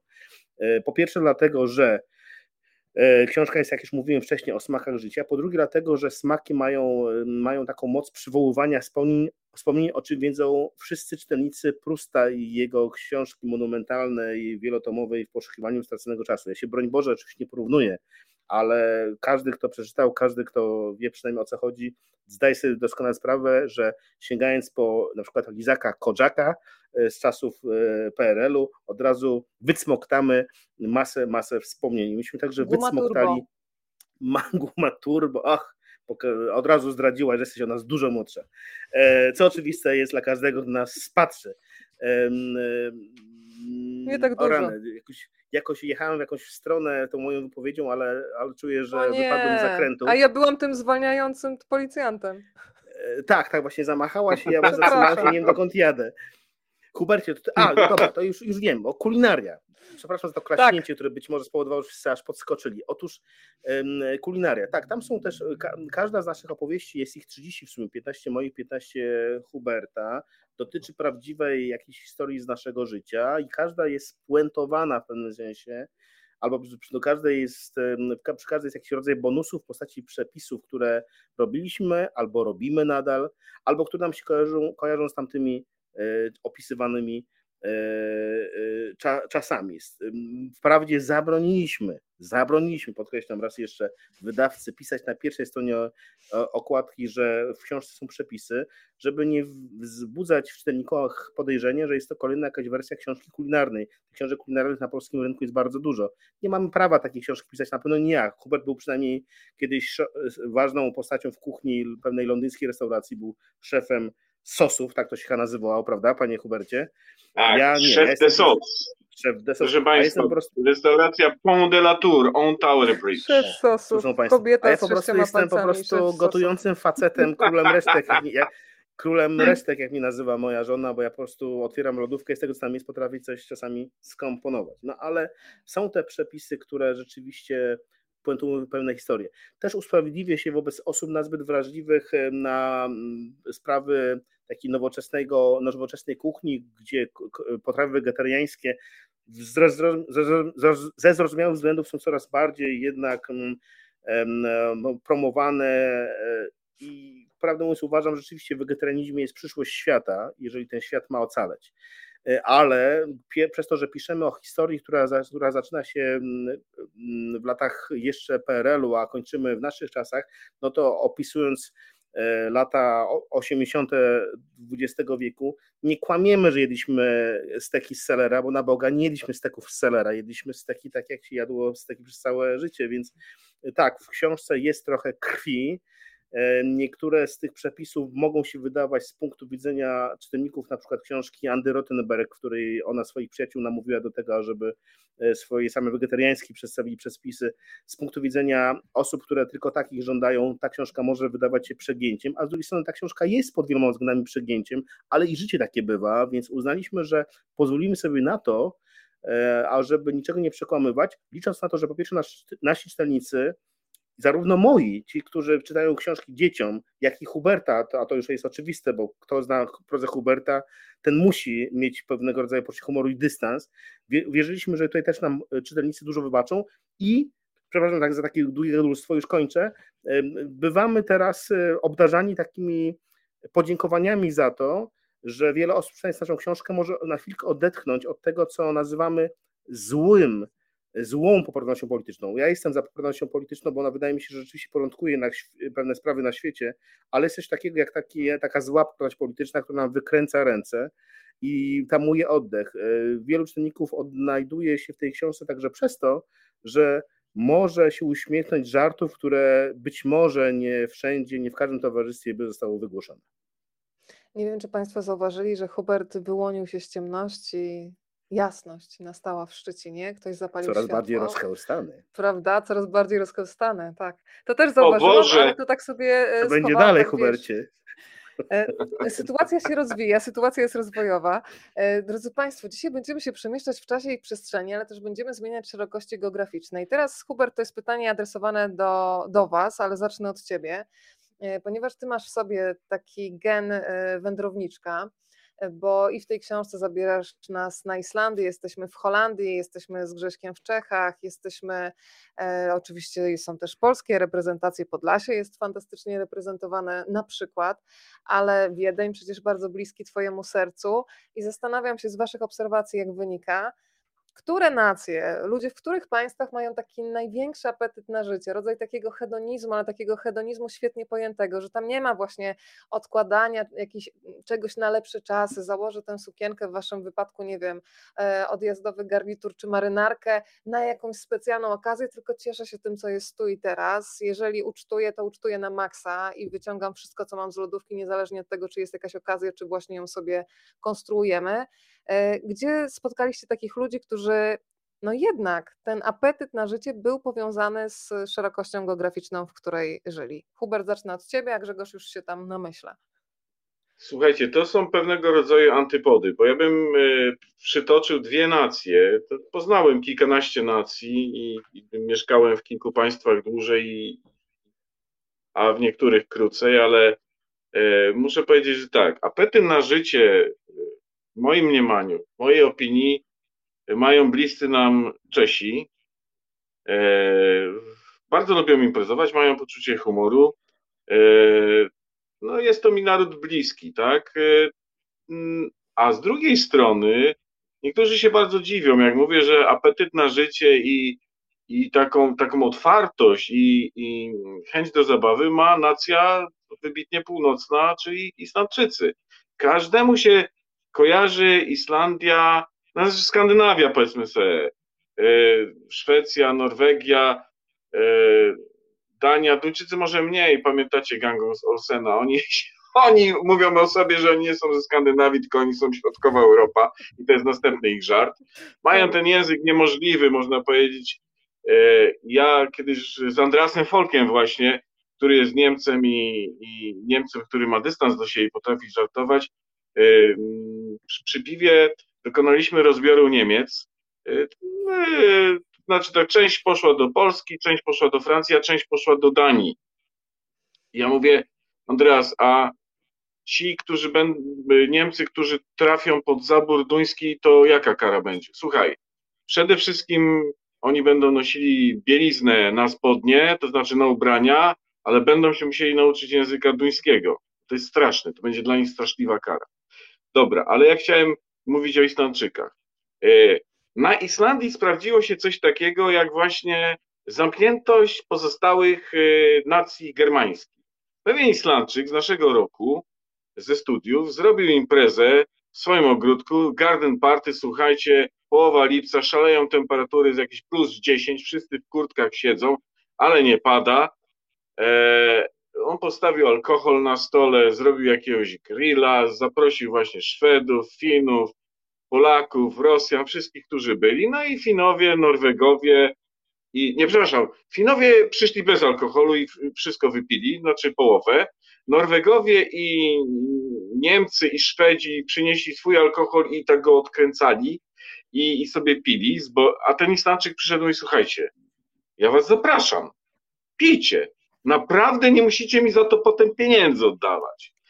I ja mieszkałem z tymi ludźmi, żyłem z nimi przez 10 lat i uważam, że w Islandczykach jest y, duży apetyt na życie. Dlaczego? Dlatego, że przez tysiąc lat prawie to była najbiedniejsza nacja w Europie. Y, był, było wstydem przyznać się, że się jest naprawdę z Islandii, kiedy teraz to jest duma, kiedy mają świetnych piosenkarzy, pisarzy, artystów wszelkiego rodzaju. E, I państwo to jakoś e, ciągnie. I chociaż ich jest 350 tysięcy wszystkich na świecie, to jak mówimy o tak zwanych językach małych, to, to jest wielki język mały islandzki, bo oni mają niesamowite dokonania w literaturze w swoim języku, ale w nich, słuchajcie, jest też taka, mm, takie poczucie tymczasowości właśnie, że pewnego dnia może przyjść jakieś straszne trzęsienie ziemi i to wszystko zniknie w jednym momencie, w jednej chwili. To dlaczego się nie cieszyć z tej strasznej pogody, która, z której można zrobić świetną pogodę, bo nie wiem, czy wiecie, ale lato y, y, w kwietniu się zaczyna na, na Islandii. Wszyscy chodzą tam minus 5 jest, czy plus 2 w kurtkach i oni sobie życzą gdzieś w okolicach głównego placu, mówią do siebie szczęśliwego lata. To było po prostu dla, dla, mnie szok, tak? Bo to jeszcze połowa zimy dla mnie zresztą. To śnieg tam pada najczęściej na Wielkanoc, powiedzmy sobie szczerze. Ulepmy sobie wielkanocnego bałwanka, no jest też takie, takie powiedzenie, prawda? Więc oni imprezują, potrafią imprezować, potrafią cieszyć się z życia, ale potrafią też się dzielić, naprawdę. I to jest coś wspaniałego, jak ktoś potrafi biesiadować i dzielić się tym. Ja przez 10 lat yy, pomieszkiwania na Islandii, nawet zostałem obywatelem tego państwa, miałem tylu lokalnych znajomych i przyjaciół, e, o czym bym mógł teraz tylko pomarzyć, mieszkając w Wiedniu i uważam Austriaków za ludzi bardzo wycofanych i zamkniętych w stosunku do takiej północnej, nordyckiej nacji, która e, jawi się w ogólnym rozumieniu jako ludzie małomówni, bez poczucia humoru, smutni i tak dalej. To wszystko nieprawda. To wszystko nieprawda. Co też chciałem pokazać w tej książce. Tam są e, momenty z Islandii, gdzie są wspaniali bohaterowie. Jeden jest Chorwatem, ale drugi jest Islandczykiem. E, można sobie przeczytać. O, proszę, bardzo dobrze tak zanęcił, zanęcił i postawił kropkę, żeby Państwo się od razu wszystkiego nie dowiedzieli. Grzegorz, to, to Twoje wspomnienia, cieszę się, że tutaj łamiemy stereotypy. E, twoje obserwacje na co wskazują? Gdzie ten największy no, apetyt na życie pierwsza, odczułeś? Pierwsza myśl kieruje nas zawsze w stronę słońca i oczywiście myślimy, że najbardziej że najbardziej takie nacje potrafiące się cieszyć życiem to są te, które słońcem są rzeczywiście e, obdarowane bardziej niż na przykład Polacy, ale e, myślę, że to wynika też z tego, że my na przykład Włochy, które tutaj padły spod palców naszej pani słuchaczki Eli. Wicki, tak, pani Eli, która napisała, że, że Włochy, tak, no Włochy nam się też kojarzą po prostu takim miejscem, gdzie jedziemy na wakacje, gdzie się cieszymy, pijemy wino, E, jest, przeżywamy jakąś przygodę i zakładam, że i w tych słonecznych Włoszech też przeżywa, przeżywa się takie same problemy, jak czasami w, w zacienionej Szwecji. Jest coś oczywiście takiego, że w tych krajach, w których jest kultura ukształtowana przez winiarstwo, inaczej się biesiaduje. Myślę, że tutaj w ogóle te kontakty społeczne są naj, najistotniejsze. Tam, gdzie E, także na terenie na przykład cesarstwa, cesarstwa e, austro-węgierskiego, tam gdzie były nasadzane winorośle, tam gdzie tworzyła się kultura wokół wina właśnie, tam e, wszędzie, wszędzie rzeczywiście mamy do czynienia z takimi, z takimi bardzo ważnymi momentami w życiu społecznymi, które, które gromadzą ludzi, którzy, które sprawiają, że z sobą jesteśmy, pijemy, gadamy, śpiewamy. Polacy można by powiedzieć, też lubią biesiadować, ale my na przykład jesteśmy narodem, narodem, który nie potrafi żadnej piosenki łącznie z hymnem zaśpiewać więcej niż w jednej tylko zwrotce, tak? A mam wrażenie, że te narody, które potrafią zaśpiewać więcej niż dwie zwrotki, to są raczej narody, które e, cieszą się życiem i to mogą być narody, które pół roku żyją pod księżycem, a nie pod, pod słońcem. Ciekawe obserwacje, obserwacje, o ciekawych obserwacjach mówił mi mój syn Kasper, który przez rok e, studiował w Szwecji, w Lund szwedzkim i jego wówczas najbliższymi kumplami byli ludzie z Australii, którzy rzeczywiście, no, Australijczycy e, prześwietleni słońcem na wylot potrafią bawić się niebywale. E, to się odzwierciedla także w ich dziwnych, ale w ogóle Anglosasi mają dziwne zwyczaje spożywania alkoholu biesiadnie. Tak na przykład Australijczycy uwielbiają taki zgubi zwyczaj o nazwie szuech, z tego co pamiętam, piją najczęściej piwo z buta. To wszyscy fani sportów motorowych, samochodowych być może zaobserwowali, że zwycięzcy często ściągają te swoje spocone buciki, dają tam sobie do środka jakiegoś szampana albo piwo i z upodobaniem e, popijają. Mój syn Kasper mówił, że to, było, to była najlepsza zabawa na każdej szwedzkiej impre, imprezie w Lund, zimą czy nie zimą, wracali w mokrych butach, przesiąkniętych piwem i byli bardzo szczęśliwi, że tak się świetnie bawili. Ale jednocześnie ta Australia, która nam się tak kojarzy z takim słońcem i radością, jest krajem, wiem to, bo przez w czasie tej pierwszy, pierwszym okresie pandemii, e, kiedy to pojechałem do Australii na dwa tygodnie, a zostałem tam kilka miesięcy złapany przez COVID e, i przez, przez, przez niemożność powrotu do Polski, e, dowiedziałem się, że Australia jest krajem mimo słońca o ogromnym problemie przemocy domowej, tak, że no, piją i leją się nawzajem i to nie tylko mężczyźni, kobiety, ale i kobiety, mężczyzn i w zasadzie ten problem jest wielki. Także ja bym widział słońce mm, jako ważny czynnik naszego życia, ale to słońce musi być jednak, tutaj przepraszam za baną, wewnętrzne, dlatego wydaje mi się taką międzynarodówką, międzynarodówką naprawdę pogodną są na przykład studenci, e, niezależnie od szerokości geograficznej, oni wszędzie się znakomicie bawią i wiedzą, że ucztowanie wspólne jest przyjemniejsze niż ucztowanie w samotności. No i studenci na całym świecie pod każdą szerokością i długością geograficzną lubią się gromadzić, a żeby wspólnie opowiadać, gadać, śpiewać, tańczyć, kochać się, E, i marzyć o przyszłości. Także taką, takim nacją są studenci e, i na pewno te osoby, które chętniej sięgają po wino, czyli po taką platformę rozmowy, niż po wódę, która rozmowę kończy. Słuchajcie, od razu chciałam też wszystkim, którzy są dzisiaj razem z nami powiedzieć, że z jednej strony y, my tutaj sobie od początku trochę heheszkujemy, bo jest dużo zabawnych momentów, ale są też takie momenty w waszej książce, które są po prostu poruszające. E, I to jest y, coś, co każdy z nas ma zakodowane w sobie, taki moment pierwszego zderzenia ze śmiercią. I zaczynacie tak naprawdę od śmierci chomika, od śmierci, kiedy umiera gdzieś nasze jakieś na przykład wyobrażenie o drugim e, człowieku, kiedy kończy się jakaś miłość i to serce jest złamane. E, wspominacie o śmierci ojca, o śmierci dziadka. E, pojawia się przyjaciel Huberta Szymon i taki moment, kiedy no, szuka się jakichś sposobów na bycie ze sobą pomimo cudzej nieobecności.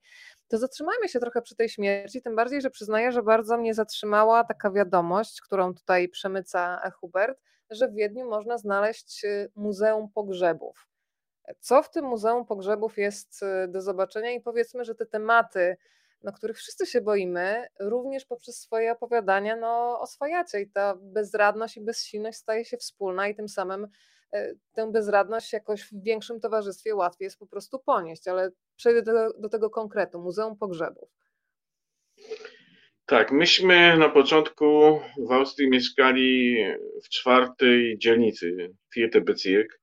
Tam rzeczywiście jest e, muzeum funeraliów, powiedzmy sobie. Ja to nazwałem w, w opowiadaniu, e, że to jest Muzeum Pogrzebów. Otóż moje dziecko, będąc chyba w trzeciej, e, jak to się mówi w przedszkolu? Grupie? Grupa przedszkolna, no. Tak, Na przykład muchomorki. Pięcio, albo tak. Ale słuchajcie, u, u pięciolatków, tak, powiedzmy sobie, była obowiązkowa wycieczka do tego muzeum, które było kilkaset metrów oddalone od, od przedszkola, do którego Janek chodził. Więc tam są, słuchajcie, zaprezentowane różne trumny, e, powozy, e, różne przedmioty, jest opis, jak grabarze działają. No, ciekawa rzecz, jak ktoś się interesuje takim czymś. No ale Austriacy doszli do wniosku, oni są w tym najlepsi, że dziecko trzeba od najmłodszych lat przyzwyczajać do śmierci. Jest też takie powodzenie, jak, jak wziąć ślub to w Paryżu, a jak pochować się to w Wiedniu. Rzeczywiście mają fajne cmentarze. E, cmentarz centralny jest jedną z większych e, nekropolii na świecie. E, tam nawet autobusy jeżdżą. No i można zwiedzać po prostu ten cmentarz. I... Z jednej strony, czy... Mhm, mów, mów. No, no, proszę, proszę, mów. Nie, nie, nie, proszę, proszę, bo ja myślałam, że tutaj postawiłeś kropeczkę, tylko dlatego to ośmieliłam się tak wcisnąć, ale już Nie, nie, nie, nie, no, no właśnie, dobrze. E, ja tylko króciutko. Mój syn, y, wróciwszy właśnie z tego zwiedzania, pięciolatek, Muzeum Pogrzebów, leżąc koło mnie wieczorem, ja mu czytałem bajkę, niestety to nie była bajka Grzegorza Kazdepkę, E, teraz mu poczytam, ma 18 lat, ale ma poczucie humoru, także spokojnie, a mam od ciebie te bajki. Zapytał mnie, tato, a w jakiej trumnie ty chciałbyś być pochowany? A ja mu odpowiedziałem bez wahania w dębowej. A on zapytał dlaczego? Ja powiedziałem, bo taka jest najzdrowsza. I on momentalnie zasnął. I ja postanowiłem o tym e, opowiadanie napisać i wzbogacić je, ale muszę wam też powiedzieć, że śmierć przez jak 8 lat byłem bardzo blisko śmierci, bo pracowałem jako pielęgniarz e, w domu e, w domu starców e, i też pracowałem na takim oddziale, gdzie byli starcy, ale chorzy psychicznie, bo tam na Islandii nie wiem, czy to się zmieniło, ale kiedyś było tak, że jak psychicznie chory pacjent kończył 65 lat, to nie mógł być dalej w, w domu tak zwanym wariatów, tylko wysyłano go do domu starców, gdzie był specjalny oddział. E, dla ludzi chorych psychicznie. E, I ja e, no, świadkowałem śmierci, dlatego też napisałem taką książkę pod tytułem Dom, Róży Krusowi, gdzie, gdzie, tak, gdzie opisuję to wszystko. Więc to też się znalazło w naszej książce, Grześ też pisze o śmierci, dlatego że śmierć jest bardzo ważnym składnikiem życia tak naprawdę. I myślę, że powinna się znaleźć właśnie w takiej E, publikacji, która z jednej strony ma rozśmieszyć, ale z drugiej strony ma też mówić o ważnych rzeczach. Dokładnie, już e, mówiłam i w zapowiedzi, i kiedy rozmawialiśmy, że na zawsze ze mną zostanie pytanie Twojego syna Janka, czy w niebie są pociągi, e, bo to też jest taki punkt do tego, żeby się zacząć zastanawiać, czy ten wielki zawiadowca stacji istnieje, jak on tymi pociągami dyryguje. Wspominasz dziadka Stanisława ze Skawiny, Nazywasz go dziadkiem takim małorolnym hobbitem, ten takie sformułowanie nawet pada. E, ci, którzy znają Twoją twórczość, to od razu gdzieś myślami teraz pobiegną do Złodziei Bzu. E, ta opowieść o dziadku myślę, że też wielu ludziom z Waszego, mojego pokolenia będzie bliska, bo to też pokolenie mm, starszych osób, które może nie potrafiły wprost mówić o emocjach, ale to nie znaczy, że ich miłości się nie czuło. Powiedz trochę o dziadku. Znaczy, w, e, pisząc to opowiadanie, miałem. To jest opowiadanie dług, bo muszę teraz wyznać na antenie, to jest e, troszkę inaczej ujęte w samym tekście. E, ja tego dziadka bardzo kochałem. On nie był zbytnio wykształconym człowiekiem, ale ja wiedziałem, czasami nie trzeba mówić, że się kocha. Nie trzeba tego powtarzać. To się czuje, to się widzi nie potrafił tego słowa ująć, a od ujmowania słowa to są właśnie poeci i pisarze. My powinniśmy robić tę robotę, tak. I jeździłem do niego pod, pod Kraków e, na wakacje, on mówił straszną góralszczyzną jakąś taką, musiałem się przyzwyczaić do tego języka.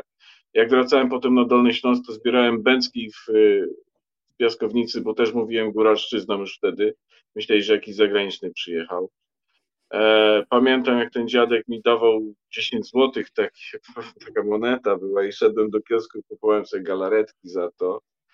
E, ten dziadek prawie nic nie jadł, słuchajcie, on wszystkie pieniądze jakieś miał, to gdzieś na czarnym rynku wymieniał na dolary, potem mojej mamie te dolary dawał, żeby jej było lżej, bo moja mama była e, samo, matką sam, samotnie wychowującą, od nas ojciec odszedł, jak miałem 5 lat, więc ciężko jej było na tej prowincji, a w tamtych czasach matka samotnie wychowująca to nie była taka matka jak teraz. To było jakieś pewnego rodzaju piętno. Nawet jak ona była dyrektorką przedszkola i była osobą wykształconą, to prowincja była straszna, jeżeli chodzi o, o, o, o podejście do kobiet w szczególności. I kochałem tego dziadka bardzo. Pamiętam, że no niewiele u niego jadłem, byłem głodny, bo on sam nie jadł, w ogóle nie był zainteresowany, żeby mnie karmić. Ale gdy moja mama po jakichś dwóch miesiącach po mnie przyjeżdżała, to on mi dawał słoniny. I ja wtedy byłem najedzony i chory zarazem. Czułem się.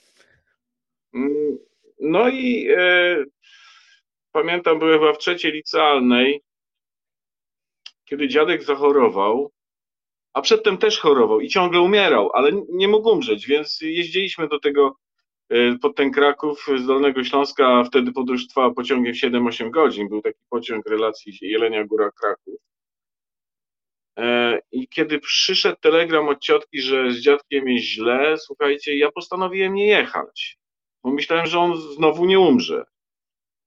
E, I zrobiłem straszną imprezę wtedy w mieszkaniu, bo mama pojechała, już tam miałem 18 lat, słuchajcie. E, i on zmarł wtedy. Ja nie mogłem sobie tego po prostu darować, że nie mogłem pojechać i powiedzieć mu, jak bardzo go kochałem i nie mogłem być z nim na sam koniec. E, I są takie momenty, kiedy Grześ opowiada, że e, spod tego naszego mułu opowiadań e, zaczęły wychodzić bardzo ważne rzeczy dla niego i dla mnie. Ja postanowiłem właśnie w tym opowiadaniu Słonina CK dziadka Staszka napisać o nim i, i powiedzieć mu, bo on teraz już jest bardzo wykształcony i wie wszystko, bo jest tam na górze i zna wszystkie języki świata i nas teraz widzi, że bardzo, bardzo go kochałem i że bardzo, bardzo go przepraszam, że byłem taki głupi i taki młody wtedy, ale to się jakoś tłumaczy, że nie chciało mi się przyjechać, po prostu, żeby go ostatni raz zobaczyć. Myślę, że się kiedyś zobaczymy e, i że zrobimy niezłą imprę, bo to był człowiek z poczuciem humoru, naprawdę. Hubert, bardzo Ci dziękuję za to, co powiedziałeś teraz i za opowiadanie. Tak jak Ci mówiłam, teraz dziadek Staszek jest już naszym takim wspólnym dziadkiem i tak jak tutaj siedzimy, Państwo w swoich domach, e, my w swoich, e, to jest to miejsce w sercu dla dziadka Staszka już po lekturze Królika Islandzkiego. Porozmawialiśmy o śmierci, to porozmawiajmy teraz o narodzinach. Ja sięgam teraz do archiwum. Pozwoliłam sobie ocenz y, ocenzurować fotografię Grzegorz, żeby Kacper nie miał do mnie pretensji. E, bo wiesz, piękne spodenki mu tutaj dorysowałam. Ja w zasadzie, słuchaj, tę fotografię nazwałam tak roboczo dzieci mają dzieci. Bo dla mnie twoja tak, historia, tak. twojego ojcostwa, to też jest dowód na to, że my sobie możemy planować różne rzeczy, a życie czasami tak zawiruje, i kiedy się patrzy z perspektywy, to w ogóle sobie człowiek innego scenariusza już w ogóle nie wyobraża. Jest wdzięczny za to, co się wydarzyło, ale wyobrażam sobie ciebie jako 22-latka, ja dobrze pamiętam? Tak, tak, tak. Kiedy dowiadujesz się od ówczesnej dziewczyny, że będziecie mieli dziecko. Co się wtedy w twojej głowie, chłopaku, pojawiło? Bo myślę, że w tym doświadczeniu też wiele osób czytających się odnajdzie.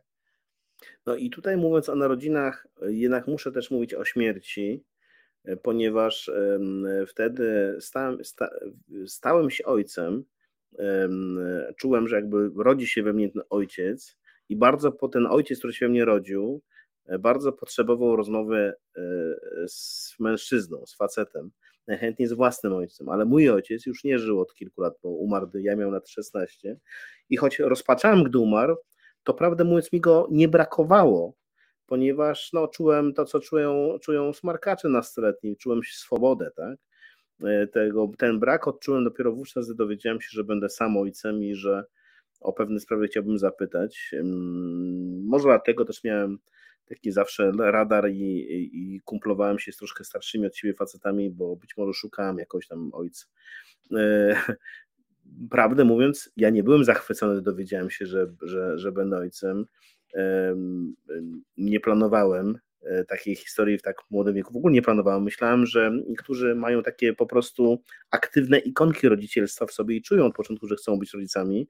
To Okazało się, że tej No tak, bo wiesz, mi się to skojarzy, skojarzyło, bo ja wtedy używałem, wiesz, to były czasy pierwszych Windowsów w Polsce, taki komputer dostać w naszej w redakcji, ja wtedy byłem e, w piśmie świerczych, już byłem naczelnym, jak, jak mój wydawca dowiedział się, że będę e, miał dziecko, to wyczuł, że już raczej nie umknę tak łatwo, jak mówiłem cały czas, że umknę, bo chciałem wtedy, o różnych rzeczy chciałem, ale gdy wydawca dowiedział się, że będę, że będę miał dziecko, to teraz zaproponował mi, żebym został naczelnym, żeby mnie tak troszeczkę też przytrzymać, ale też jednocześnie dać mi możliwość stabilizacji finansowej również, za co jestem wdzięczny.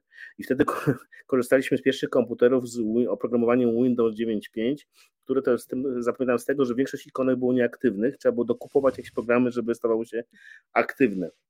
Okazało się, że gdy urodził się mój syn, e, to pewne nieaktywne ikonki e, ojcowskie w mojej, w mojej głowie się uaktywniły i ze zdumieniem stwierdziłem, że ja nie, nie powiem, że realizuję się jako ojciec, ale polubiłem bycie ojcem. Tak? Ja, ja akurat ta rola, ta rola wydała mi się dużo naturalniejsza niż bycie no, mężem, co dużo gadać. Bycie mężem w wieku 22 to jest zgroza, biorąc pod uwagę, że wokół jest tyle pokus a bycie ojcem, no jakoś to po prostu się e, fajnie wydarzyło i okazuje się, że mój syn wniósł w moje życie dużo, dużo, dużo dobrego. Ba, zmienił także moje marzenia o literaturze, ponieważ do tego momentu ja jeszcze rzeczywiście bardzo ostro parłem w stronę te, tego, żeby pisać literaturę dla dorosłych e, albo realizować jako dziennikarz piszący dla dorosłych, co mi się udawało. W momencie, gdy e, urodził się mój syn, ja stałem się tym też naczelnym świerszcza, okazało się, że mogłem rzeczywiście dużo, dużo czasu poświęcić na poznawanie literatury dla dzieci, której wcześniej nie znałem i zorientowałem się z zaskoczeniem dla samego siebie,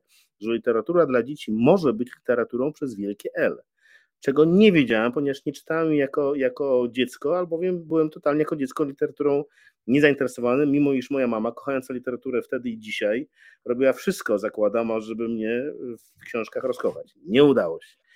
E, poznałem literaturę dla dzieci dopiero czytając mojemu synowi. To patrzę teraz na te zdjęcia, tutaj jestem w koszulce, w koszulce Sex Pistols, z którą to, w której koszulce pojechałem na, na poród, jeden z pierwszych porodów rodzinnych w Warszawie w szpitalu przy Kasprzaka. Byłem drugim mężczyzną, którego wpuszczono do takiego pokoiku przeznaczonego specjalnie dla par, e, dla rodzin, które wspólnie rodzą. E, nie bardzo wiedziałem, mimo iż przeszedłem szkołę rodzenia, jak się zachować. Z nerwów przeskakałem cały poród na takiej piłce gumowej, która miała służyć temu, żeby no, rozładowywać, żeby w jakiś sposób uśmierzać ból, ból e, skurczów, które przechodziły, przechodziły przez ciało kobiety. Moja mama Kaspra nie chciała na taką piłkę usiąść, ja za to nerwowo skakałem po całej, e, po całej porodówce. Myślę, że to wyglądało trochę jak w filmie Woody'a Allena.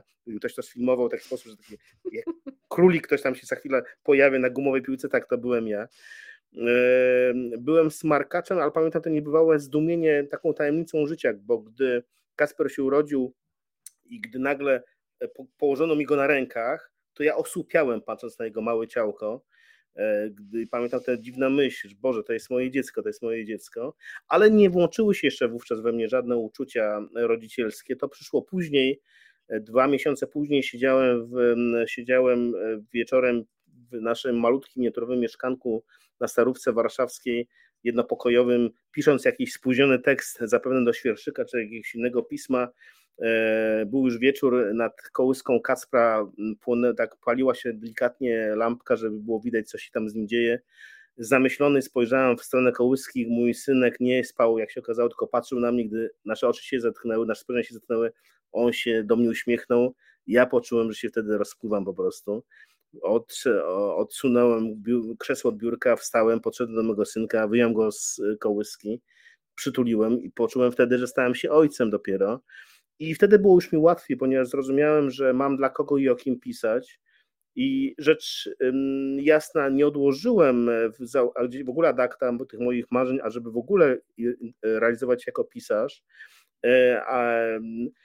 E, ale właśnie, uznałem, że w ogóle to oznacza, że jako pisarz, który potrafi pisać wszystko, także na przykład literaturę dziecięcą, więc e, z, wtedy już rzeczywiście z pełnym przekonaniem zacząłem pisać książki dla dzieci z perspektywy mężczyzny, e, na początku ojca, który uczy się być ojcem i te książki, do których na początku mój wydawca nie był przekonany, bo zastanawiał się, czy, czy historia ojca uczącego się być ojcem będzie atrakcyjna dla dzieci, ta książka zawojowała i dzieci, i ich rodziców i w zasadzie spowodowała, że ja mogłem stać się zawodowym pisarzem, a dzięki temu po 25 latach, czy zaledwie po 25 latach odkładania e, możliwości napisania książki dla dzieci, spotkałem Huberta, który zaproponował, żebym no wreszcie kurczę zrealizował swoje, swój plan z czasów, kiedy jechałem jako smarkacz z mego rodzinnego Białegostoku do stołecznej Warszawy, którą założyłem sobie, że podbiję i prawdę mówiąc, uważam, że plan całkiem, całkiem udało mi się zrealizować. To ja jeszcze skorzystam z tego, słuchaj, że mam tutaj dostęp do zdjęć. Pokażę ciebie jako malca na rękach u taty. Powiedziałam, że tutaj i zdolności akrobatyczne, i iluzjonistyczne wręcz można obserwować. Słuchajcie, tak, Pamiętasz tak. ja nie wiem, z rodzinnych opowieści już pewnie, co tu się działo. Wiem, że żyje, więc ojciec mnie nie podrzucał, e, ale to wygląda jakby szykował się do takiego efektownego rzutu za siebie, albo jakby trenował przed jakimś cyrkowym w występem. ci ręka płonęła, zobacz teraz. I ręka mi płonie, on trzyma na jej, nie, mam, nie mam nogi, to jest ciekawe, że nie mam nogi. Tam gdzieś w tle widzę moją babcię, która która też w książce pojawia się w pierwszym opowiadaniu jako ta, która mnie ostrzeliwała pociskami miłości w postaci smakołyków, na przykład takich smakołyków jak szare kluski łyżką układzione. Ojciec tutaj ma lat, proszę Państwa, 23, taki, wyhodował sobie takiego wąsa, żeby wyglądać poważnie, ale ja wciąż mam wrażenie, że sobie przylepił tego wąsa, bo idzie na jakiś bal karnawałowy i chce wyglądać dojrzalej. Ma ten sweter, pamiętam kolory tego sweterka, e, jakoś wzrusza mnie to zdjęcie, bo, bo ja zapamiętałem mego ojca, który umarł w wieku lat 67 jako pana, a przecież teraz wiem, że był jednak no, bardzo młodym człowiekiem e, i ja jestem od niego już o kilkanaście lat starszy.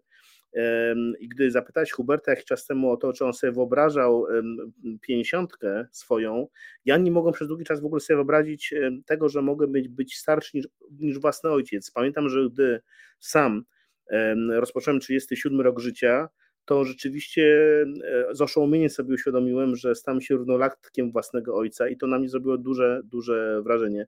Żałuję, że nie udało mu się doczekać końca komuny. Cieszę się, że ostatnie lata jego życia chyba spędził jednak szczęśliwie, chcę, bardzo chcę w to wierzyć. E, w książce pojawia się w ostatnim opowiadaniu E, w którym ja trochę wzorem barona Minhausena, którego uwielbię, bo ja jestem w ogóle wielbicielem kłamstwa, takiego kłamstwa rozumianego jako dobra literatura. Barona Minhausena e, wielbię i wzorem jego też poczynań literackich, e, gawędziarskich, a także ojca obsadziłem w roli, w której być może nie wystąpił naprawdę, ale mógłby wystąpić. No i tutaj zawiesił głos, Państwo muszą sprawdzić o co chodzi i ja tutaj nie pomogę celowo. E, zanęcamy, podsycamy apetyt, a dalsza konsumpcja będzie już w domowym zaciszu. Ja muszę Was jeszcze zapytać, czy ktoś już się zdążył obrazić. E, jest chyba takie jedno opowiadanie, które ja traktuję trochę jak taką męską zemstę na złej kobiecie. Opisujesz swojego kolegę Henryka, bo to zła kobieta była, rzecz jasna. E, no, który mm, musiał się zmierzyć z rozwodem. Nie było to dla niego e, łatwe. E, inna sprawa, że zastanawiam się, jak często wy jako mężczyźni rozmawiacie wprost bez alkoholu, który dopiero spowoduje, że wy jesteście tacy rozmiękczeni i wylewacie wszystkie żale. No tutaj Henryk musiał się wspomóc z alkoholem, żeby wszystko co złe z siebie mm, wyrzucić. Zresztą jest taki fragment, i kiedy próbowałem doprowadzić go do pionu, rozpłakał się. Płacz dojrzałego faceta to sprawa poważna, więc zamilkłem, bo poczułem, że nie tylko chcę się wypłakać, ale też wygadać. To był ten moment, w którym mógł wstać z martwych, ale też pójść całkiem na dno. Sytuacja naprawdę jest poważna, też Państwu nie mogę zdradzić, co tutaj się działo. Natomiast jest taki fragment, kiedy no to, co się w danym momencie wydaje końcem świata, ostatecznie Henrykowi wychodzi na dobre, bo potem poznaje Tamarę, yy, a była żona. No, w zasadzie jedyny jej towarzysz to Facebook i, i, i, wspominanie w różnych zjadliwych wpisach, jak to bywało, więc zastanawiam się, czy ktoś się obraził, ta zła kobieta. Oczywiście tam dalej jest dystans i, i to nie należy tego traktować śmiertelnie poważnie, ale zastanawiam się, czy ktoś się żachnął. O, takiego słowa użyję. No, ja myślę, że są takie osoby, które mm, zaczynają po takich rzeczach y, funkcjonować wyłącznie wirtualnie, na zasadzie zjadliwych wpisów i zemsty, bo też plan był inny. Henryk miał być tak zwanym byłym mężem dochodzącym, i miał być nikim, a spotkał wspaniałą kobietę, z którą spędził wspaniałe lata. Natomiast tamta pani, no, pozostała. Nie mam nic przeciwko Facebookowi, tylko czasami wiecie, jak to jest. Y, nie wszyscy ale, powinni ale, go używać, ale, tak? Ale zgodzisz no, się, że o ile jedno opowiadanie było opowiadaniem długim, to możemy tak, tutaj oczywiście cudzysłów y, umieszczam, ale opowiadanie zemsta albo taka mała zemstewka? A, ale moja czy Henryka? No taka wasza wspólna, twoimi rękoma wykonana. Nie, tam wie, wiecie Państwo, wie, wiecie, nie ma tam jakiejkolwiek zemsty w tym wszystkim. E, może jest przestroga, ale nie zemsta. Ja się w tej książce na, na nikim nie mszczę, naprawdę. A już, e, broń Boże, na Henryku, czy też na tym psie.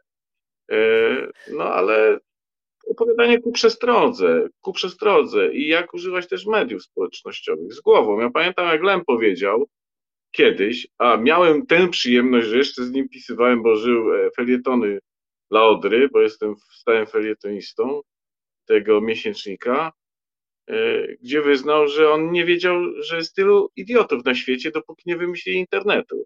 To mówił wspaniały, wielki pisarz, który miał szeroką, e, wspaniałą wyobraźnię. Także no, trzeba no, trochę uważać. No, on myślę. wymyślił internet. To prawda, tak, jak się tak, czyta tak, tak, opowiadania, to jak pro, prorocze. To lepsze tak. niż to wiecie, wróżenie z, z kart.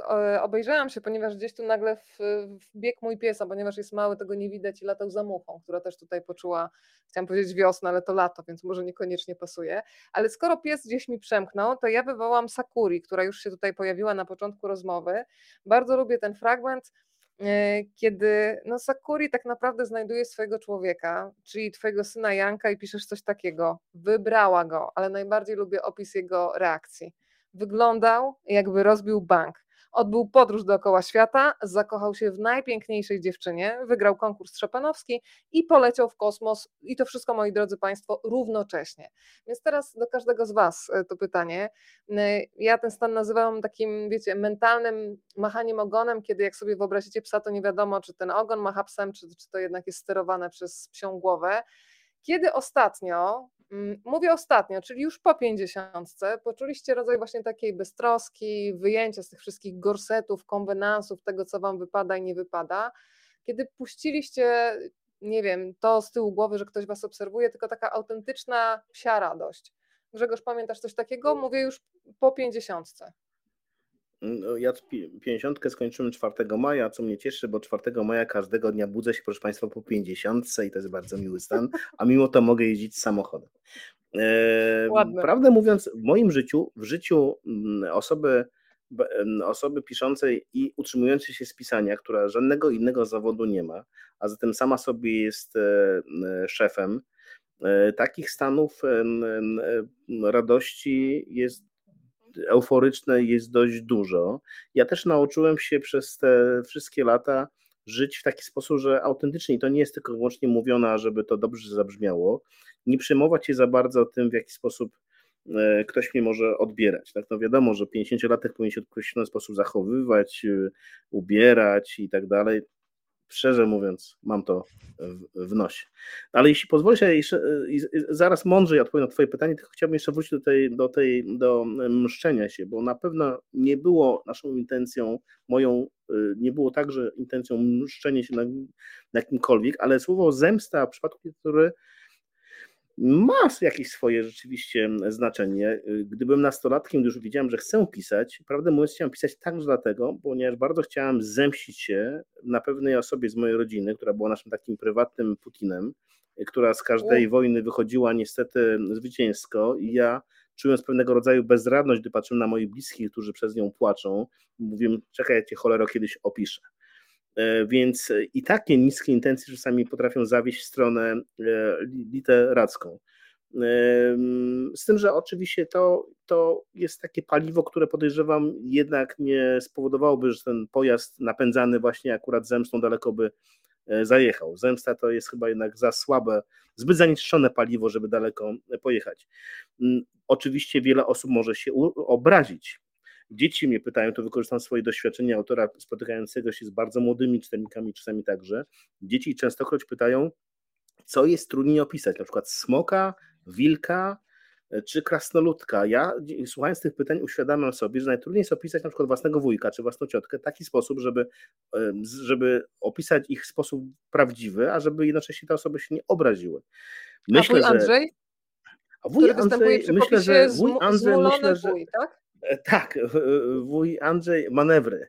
Wuj, Ma, wuj Andrzej, który w tej chwili na pewno jak co roku o tej porze siedzi nad Jeziorem Najgrodzkim w swojej e, żaglówce i albo łowi ryby, albo właśnie z swoim przyjacielem e, uprawia tak zwane manewry, czyli chodzi od krzaczka do krzaczka i znajduje, znajduje tam różne nalewki poukrywane przed żonami. Wuj Andrzej myślę, żeby się u, u, obśmiał, że ho, ho z tego opowiadania, ale jeszcze go chyba nie czytał, bo żadnego sygnału o tym nie mam. Ale nie prawdę mówiąc, posiadanie, takie, że pojawienie się pisarza w rodzinie to jest z jednej strony być może dla rodziny i radość. E, obserwuję taką radość na przykład w rodzinie e, Gabriela Krauzego, który kiedyś był gangsterem, a teraz napisał nominowaną do Bookera książkę e, książkę wspomnieniową o swoich gangsterskich bardzo przypadkach w Londynie. No i teraz rodzina się cieszy raz, że Gabriel przeżył, dwa, że napisał książkę, jest, jest nominowany do Bookera.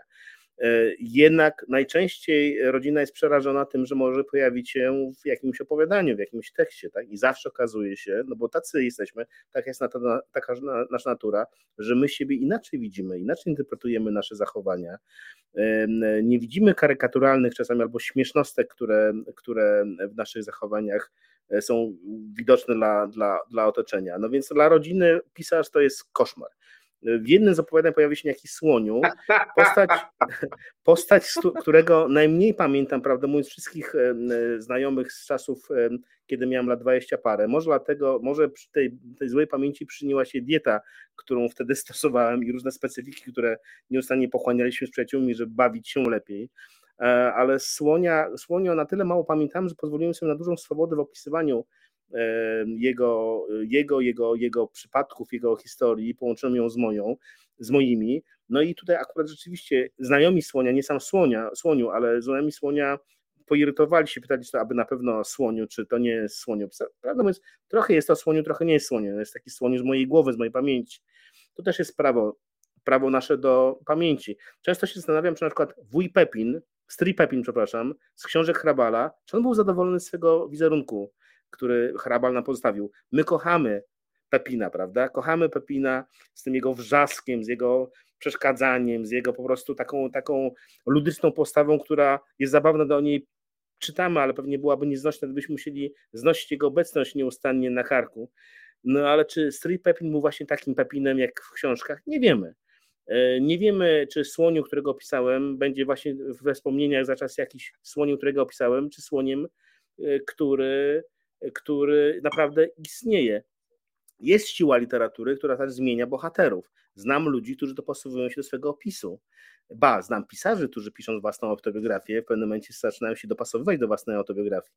I to nie jestem ja, wiem też, że to nie jest Hubert, ale znam pisarzy, którzy rzeczywiście bardzo dopasowują się do tego, co piszą, żeby bardziej być takimi właśnie pisarzami e, z, wyciętymi z literatury, a nie z krwi i kości.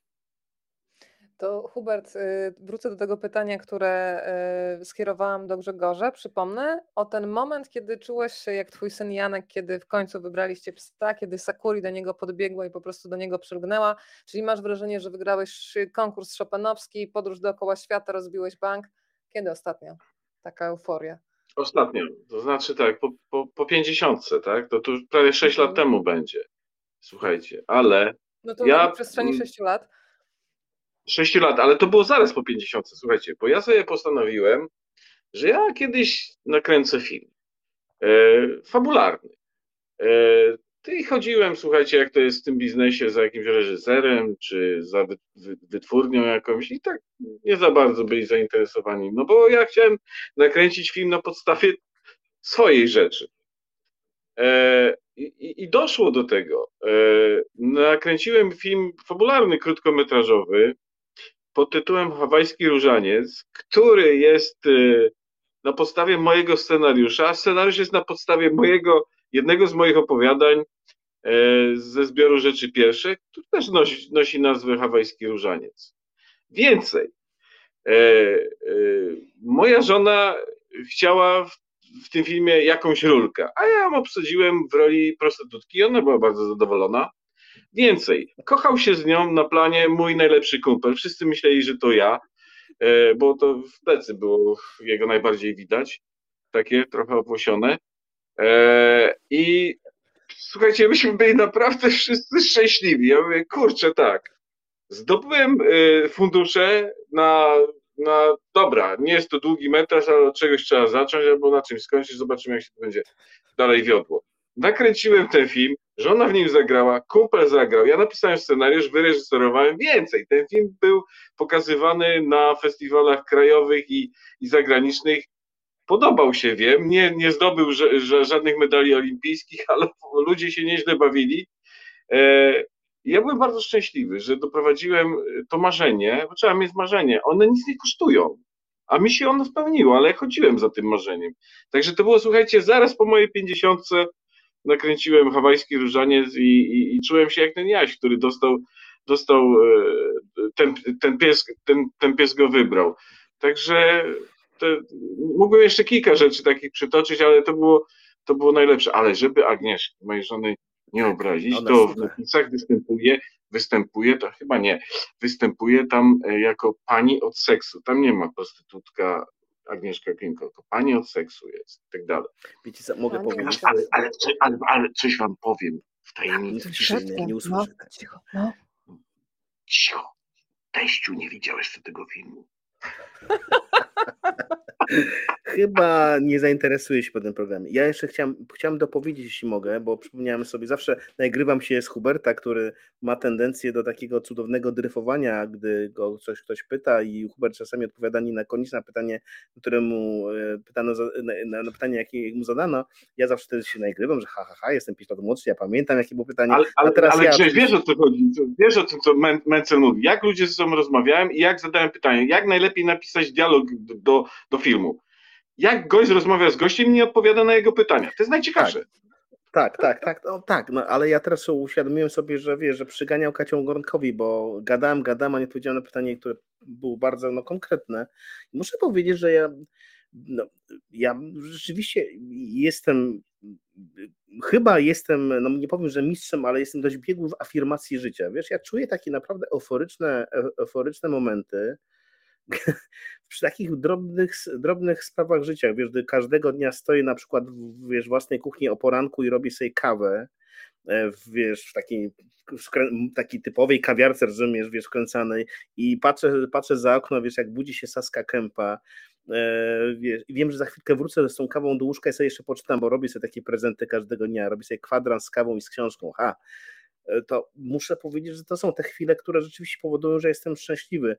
Gdy 4 e, maja byłem e, akurat w Wenecji, bo taki sobie zrobiłem prezent, że na 50 poleciałem do Wenecji na Biennale, łażąc po Wenecji, jeszcze nim trafiłem na teren, na teren ogrodów, gdzie są pawilony, pawilony narodowe ze sztuką, trafiłem w pewnym momencie na, na palazzo, w którym była wystawa Ewy Kuryluk, też poczułem euforię, bo to był absolutny prezent, którego nie planowałem, nawet nie zdawałem sobie sprawy z tego, że, że, że wiesz, że tam, tam ten, ta, ta wystawa się znajdzie. Więc prawdę mówiąc, ja jestem, e, no i byłem w euforii, gdy wlazłem na, na trzy korony w tym roku i nie byłem ostatni z naszej grupy, bo tam było kilku, którzy dużo bardziej sapali i dużo później weszli na trzy korony. Więc, więc są takie drobiazgi czuję radość, naprawdę, gdy spotykam się z przyjaciółmi, na przykład czuję radość, że wiesz, że za dwa dni spotkam się z Hubertem i wypijemy wino i będziemy gadali, wiesz, to jest ta chwila, gdy, gdy siadamy przy stole, żeby sobie pogadać, wypić wino, e, wiesz, poplanować, e, co będziemy się robili w najbliższych chwilach, w najbliższych dniach, to są przecudne chwile. Czuję radość, radość, bo za dwa, za, za tydzień jadę na kajaki. No, ale słuchaj, to pamiętasz, że jak miałeś starusze, 50... starszy facet, któremu odwaliło, wszystko go cieszy, ale rzeczywiście tak, nie szukam tak. już, wiesz, bardzo, nie szukam już takich bardzo, bardzo e, spektakularnych jakichś wydarzeń, które mogłyby powodować, że się cieszę życiem, ponieważ wiesz, to jest zawsze, zawsze skazywanie samego siebie na gonitwę za czymś dużym. A ja naprawdę uważam, że każdego dnia powinniśmy szukać tych momentów, które Hrabal nazwałby pięknymi, bo jak to Hrabal mówił, zdradzę słuchaczom, jest godzina 22.38, czy można. Proszę Państwa, Hrabal powtarzał tak, jak człowiek sobie dobrze popije, to i w Kersku może być Kilimandżaro. I to nie chodzi o picie, ale chodzi o, o spojrzenie na świat, że rzeczywiście to od nas Słuchaj, zależy. on jeszcze inaczej zastąpił to słowo, jak, jak się dobrze radość. popije. Inne, inne słowo było, ale nie będziemy przytaczać, jak człowiek, tak. Tak, tak, tak, tak. No to jest, słuchajcie, tak, tak, tak, no to jest, to jest piękne. A pamiętasz, jak ci na pięćdziesiątkę przyjechawszy 30 kilometrów na rowerze i nie wyzionewszy ducha, zaśpiewałem twój ulubiony numer y, grupy Led Zeppelin? No. Tak, przy no. czym Hubert muszą, też zdradzimy? Zdradzimy. Hubert, e, tytu, Hubert różnymi tytułami e, o, zawsze określa jedną e, znakomicie przez siebie wykonywaną piosenkę, znaną każdemu Polakowi, 100 lat, 100 lat, wydziera się przecudnie i w zasadzie mam wrażenie, że to jest jego dźwiękowy znak rozpoznawczy. To jest, to jest mój dżingiel, proszę Państwa. To nas, e, wiesz, możesz odśpiewać, jeżeli chcesz. Może ktoś z Państwa po drugiej stronie ma urodziny. Proszę się zgłosić, wtedy to już będzie konieczne do wykonania swoją drogą. Jeżeli tylko, bo my tutaj słuchamy Panów, ale jeżeli ktoś z Was chciałby się podzielić właśnie takim momentem, kiedy poczuliście smak życia, to może być drobnostka dla Was istotna, to piszcie, z przyjemnością się też tym nakarmimy. Ja czytając e, opowiadania Wasze sobie zdałam sprawę z tego, że faktycznie te czasy młodości, szczególnie te czasy studenckie i ten moment, kiedy Grzesiek piszesz o tym, że człowiek człowiek przyjeżdża z plecakiem na stelażu i w zasadzie w tym plecaku miał wszystko. A wszystko. dzisiaj wiesz, otwierasz szafę i ci się w ogóle wylewa na ciebie i tylko tracisz energię na przerzucanie tych rzeczy z jednego kąta w kąt ale uwielbiam opowiadanie o grzejniku i muszę cię zapytać, czy ten grzejnik, który dostałam w dokumentacji zdjęciowej, to jest tak. ten słynny grzejnik tak. Y, z książki, Ja muszę tak? opisać, tak? tutaj widzimy fragment tego koszmarnego strychu, który, który kochałem, nieogrzewany strych na, na woli, widać bardzo ważna historia mego życia, tam gdzieś w pudle po warzywach książki, e, mój kaloryfer zawalony Galoty. jakimiś ubraniami, buty martensy, no to musiało być pewnie jakieś niebywałe dla mnie na wydarzenie, bogato. że mogłem sobie kupić martensy.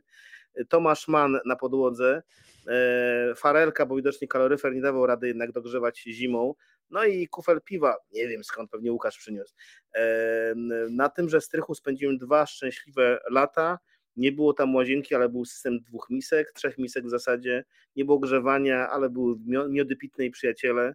E, były marzenia, były pierwsze teksty pisane na, e, literackie, pisane na maszynie do pisania, bo jeszcze pisałem na maszynie do pisania, pewnie Hubert także e, pisał na maszynie do pisania. Zresztą tak. nigdy, nigdy cię o to nie pytałem, na pewno. Mhm. Dostałem maszynę do pisania od Hiroshiego marki Victory i to jest prawda. Ha. Po japońsku. Tak. E, nie, nie, nie, nie. Słuchajcie, on, on ją mi kupił na tak zwanym cardboard sale, e, takim e, jarmarku sobotnim, gdzie Anglicy sprzedawali rzeczy za bezcen. Więc ja tak jak piszę maile do tej pory bez e, znaczków polskich, bo to, to, tak mi zostało po tej maszynie, bo ona miała tylko angielski alfabet, czysta łacina. Pisałem, pisałem na maszynie oczywiście. Jeszcze taśmy, słuchajcie, można nabyć w Wiedniu. Można kupić taśmy do maszyny. Tak, Weroniko, błagam, już likwidujmy to zdjęcie, bo jak patrzę na tę podłogę, to robi mi się niedobrze. Ale e, to w tym mieszkaniu na poddaszu, ja w ogóle bardzo lubię ten taki twój opis, że strome schody uczyły nie tylko pokory, ale i solidnego planowania. Należało optymalizować wejścia i zejścia. Powiem Ci, że tak. ostatnio się zastanawiałam nad takim mieszkaniem na piątym piętrze bez windy, ale pomyślałam, że ja jestem kiepska z tym optymalizowaniem i nawet za cenę idealnego tyłka, no bo to jednak forma też rośnie, to nie dam rady tak góra dół, góra dół. Ale powiedz, bo tam y, na tym poddaszu na Żelaznej miałeś też fantastyczną sąsiadkę i muszę Państwu powiedzieć, że jeżeli chcecie zrobić y, Grzegorzowi przyjemność, to zwracajcie się do niego, pan Humphrey Bogart, i dopiero potem po, po podpis, bo to chyba ona ci nadała ten pseudonim, co? Tak, sąsiadka nadała mi pseudonim Humphrey Bogart. To była sąsiadka e, parająca się zawodem, którego jeszcze fiskus nie umiał podatkować w żaden sposób, mimo że zawód stary. E, w, w, ogóle kamienica była rzeczywiście miejscem, gdzie żyło wielu ciekawych bardzo mm, indywiduów, ludzie przedziwni. E, wszyscy wszystkich łączyło to, że nie bali się tego, iż mieszkają w kamienicy przeznaczonej do rozbiórki, ponieważ moja kamienica była przeznaczona już 30 lat temu do rozbiórki, nadal stoi, nadal stoi. W tejże kamienicy na ostatnim piętrze, na poddaszu, na którym ja mieszkałem, Bareja kręcił film, fragment filmu Poszukiwany, Poszukiwaną, taką, taki fragment, kiedy, kiedy Pokora wychodzi z domu, jeszcze nie przebrany za kobietę i macha do żony, to właśnie z, z, z, z okna mojego poddasza. E, mieszkało tam kilku fantastycznych, e, nazwalibyśmy ich brzydko, meneli. Mieszkał tam przedsiębiorca pełną gębą, czyli pan, który prowadził firmę dezynsekcji, tak to się nazywa, że mhm. biegał za robakami. O, i to naprawdę był niezły, nie, niezły, niezły, niezły biznes.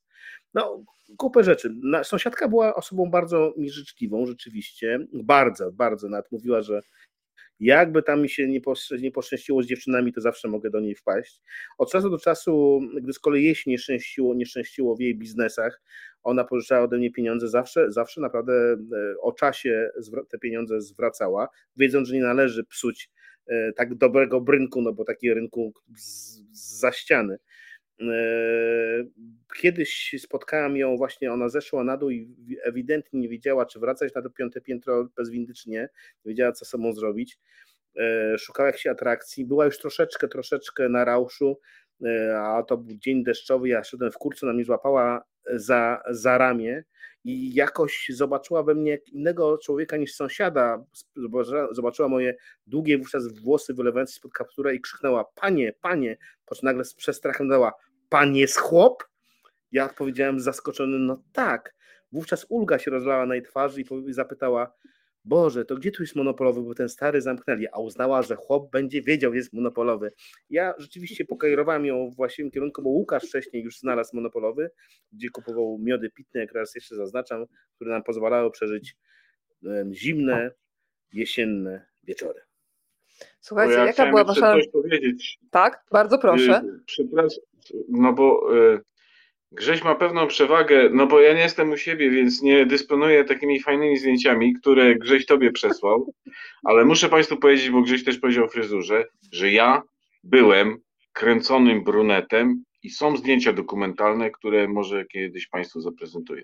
Słuchaj, możesz podesłać i pod, y, pod spotkaniem ja na Facebooku, jak Państwo będą wracać do spotkania, to możemy dać adnotację, że mamy tutaj wiesz, cały czas ta historia się będzie pisać. Za chwilę skończymy ja muszę, rozmowę muszę online, ze Szczecina potem... do Wiednia, tak. Ze Szczecina do Wiednia wrócę do archiwum. A ja mam propozycję, konkurs dla tak. słuchaczy i widzów, bo przecież każdy, kto jest w miarę wprawnym internautą, a myślę, że tylko tacy nas oglądają, jest w stanie w tej chwili wyciąć zdjęcie Huberta i mu dorysować fryzurę, w jakiej Hubertowi byłoby najbardziej twarzy.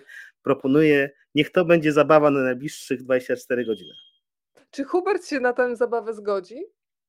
Tak, ja sam, sam słuchajcie, kiedyś y, będąc na imprezie wyjąłem czarny flamaster i sobie loczki dorysowałem i to by wyglądało całkiem nieźle. No to drodzy Państwo, to dzisiaj robimy tak, że jedna książka zostanie wylosowana i to już jest ten moment, żebyście zostawiali hashtagi pod transmisją na profilu Rozmawiam, bo lubię, czyli Rozmawiam, bo lubię, za chwilę włączymy maszynę losującą i jeden królik po islandzku w ten sposób trafi w Wasze ręce.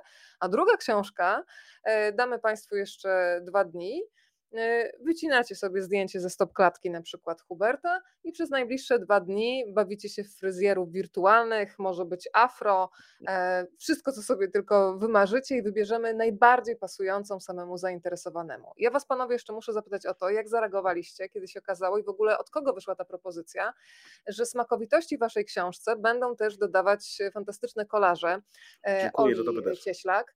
Więc y, powiedzcie, z czyjej strony wyszła inicjatywa i, jaki to jest moment, kiedy ktoś dopasowuje, no bo w ogóle cała ta książka jest przecież tak naprawdę taka patchworkowa, utkana z fragmentów, stop klatek, tak. takie puzzle rozsypane i nagle dostajecie jeszcze do tej swojej drużyny fantastyczną dziewczynę. E, od kogo to wyszło? No właśnie, dostajecie, ktoś proponuje, wyprosicie, jak to było? Wiesz, ja z Ole, przepraszam Hubercie, tutaj wchodzę od razu, e, wiesz, tak, w tak. słowo. Ja Ole znam od lat, e, znamy się bardzo dobrze, znaliśmy się prywatnie wiele, wiele lat. E, wiem, jak bardzo jest zdolną, zdolną osobą. E, znam jej twórczość dla dzieci, bo ona pracuje także e, jako ilustratorka książek dziecięcych dla dzieci, ale także jest znakomitą poetką, świetną tekściarą, bo pisze, pisze teksty różnych utworów operowych w tej chwili. No, ciekawa, ciekawa postać. Ola, Ola zna, znam, znam od lat jej możliwości. Ona wyszła z pracowni ASP rysunku grafiki Buszewicza. Wiedziałem, że ona tej książce doda smacz, smaczku, na którym mi zależało. Bardzo chciałem, ażeby nie wzbudzać zbytniej konfuzji u czytelników, którzy widzą moje nazwisko kojarzące się z literaturą dla dzieci. Bardzo chciałem, żeby książka od razu za pierwszy oka E, miała taką wizytówkę graficzną, która, która spowoduje, że jednak wszyscy czytelnicy będą wiedzieli, że jest to literatura dla dorosłych, no aby nikt nie kupił w prezencie swojemu 13-letniemu, 12-letniemu synkowi opowieści o tym, jak my e, łoimy wino w Bzencu na przykład i tak dalej, tak? O właśnie. E, więc zależało na tym, żeby pojawiły się dowcipne, czupurne, figlarne, niepokorne, czasem niepokojące ilustracje patchworkowe i mówisz, no tak, bo to często też kolarze. Oli Cieślak znakomicie tak. wczuła się w nastrój naszych opowieści, wybrnęła też z tego ograniczenia, jakim stał się kolor, bo tutaj jak Państwo widzą jest tylko jeden kolor dodatkowy, mamy biel naturalną, papieru plus czerń, którym zadrukowane są po prostu strona po stronie, no i ten dodatkowy kolor zieleń, Ola z tego zrobiła majstersztyk. Rzeczywiście książka oprócz okładki ma też 30 tytułowych stron, bo tyle jest opowiadań w, w, w, książce, więc jest 30 tytułowych stron. I moim zdaniem co najmniej połowę z tych ilustracji mogłoby się znaleźć na ramionach ludzi, którzy mają fizie na punkcie tatuaży. I bardzo o, prosimy, żeby pisać e, królik po islandzku od razu sobie. Ja e, tylko słuchajcie, ten... dodam, bo yy, przepraszam, bo yy, od początku, jak z Grzesiem rozmawialiśmy o książce, to ustaliliśmy, że będą ilustracje. I ja tego chciałem i Grześ tego chciał, tylko że ja nie znałem nikogo, kto mógłby to zilustrować. A Grześ pewnego dnia dostał olśnienie i mówi: Słuchaj, przecież ja znam Ole. Zadzwonił do Oli i, no, i mamy te świetne ilustracje. No to panowie, zbliżamy się do finału, bo tu za chwilę 23 wybije. E, godzina 55 minut to jest nasz rekord. Dobrniemy pewnie do dwóch godzin, bo dlaczego nie? Jak maraton literacki to maraton. E, to Hubert, zacznę. E, nie, to jest sama rozmowa, bez spóźnienia. Mm. Tak, tak, tutaj, tak. także elegancko. Hubert, pytanie do ciebie, mm, ponieważ wspomnieliśmy, że oczywiście przepisy takie w sensie ścisłym, one nie są tutaj najważniejsze, ale też są. Powiem Państwu, że zaprosili mnie na wspólne gotowanie, które na razie się przekłada na jakąś datę niewiadomą, ale ja nie ustaję w nadziei, więc mam nadzieję, że to nam się zmaterializuje. Ale powiedz, Hubert, o swoich ulubionych smakach i może tych, które odkryłeś dzięki Grześkowi. Bo ja tylko Państwu powiem, że w środku jest na przykład sałatka z paszportem, a to wszystko dzięki pewnemu pieskowi rasy Akita. Pojawiają się mm, papryczki, Boys Don't Cry, są taborskie flaki. Jak czytam ten fragment, to mój mąż mówi, o, jakbym zjadł takie flaki. Ja akurat entuzjastycznie na flaki nie reaguję. Są naleśniki Moniki Elvisa, mm, Kwaśnica po góralsku z Pomorza Zachodniego, no to the best of Hubert Klimko-Dobrzaniecki, poproszę. Menu teraz.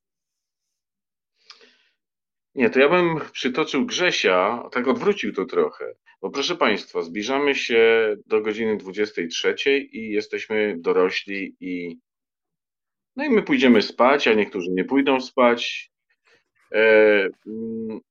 E, bardzo dobrą zakąską y, przed pewnymi czynnościami albo po pewnych czynnościach wieczornych y, są kripsy czy chipsy y, z szałwi z Grzesia przepisu z tej książki.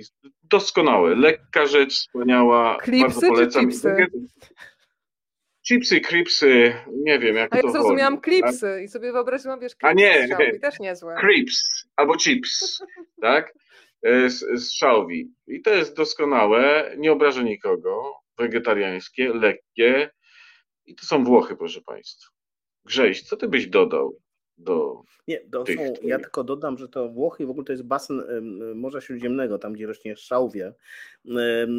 Ja no oczywiście powinien zrewanżować i zrobię to Twoim przepisem. No, Hubert gotuje znakomicie, wiem to.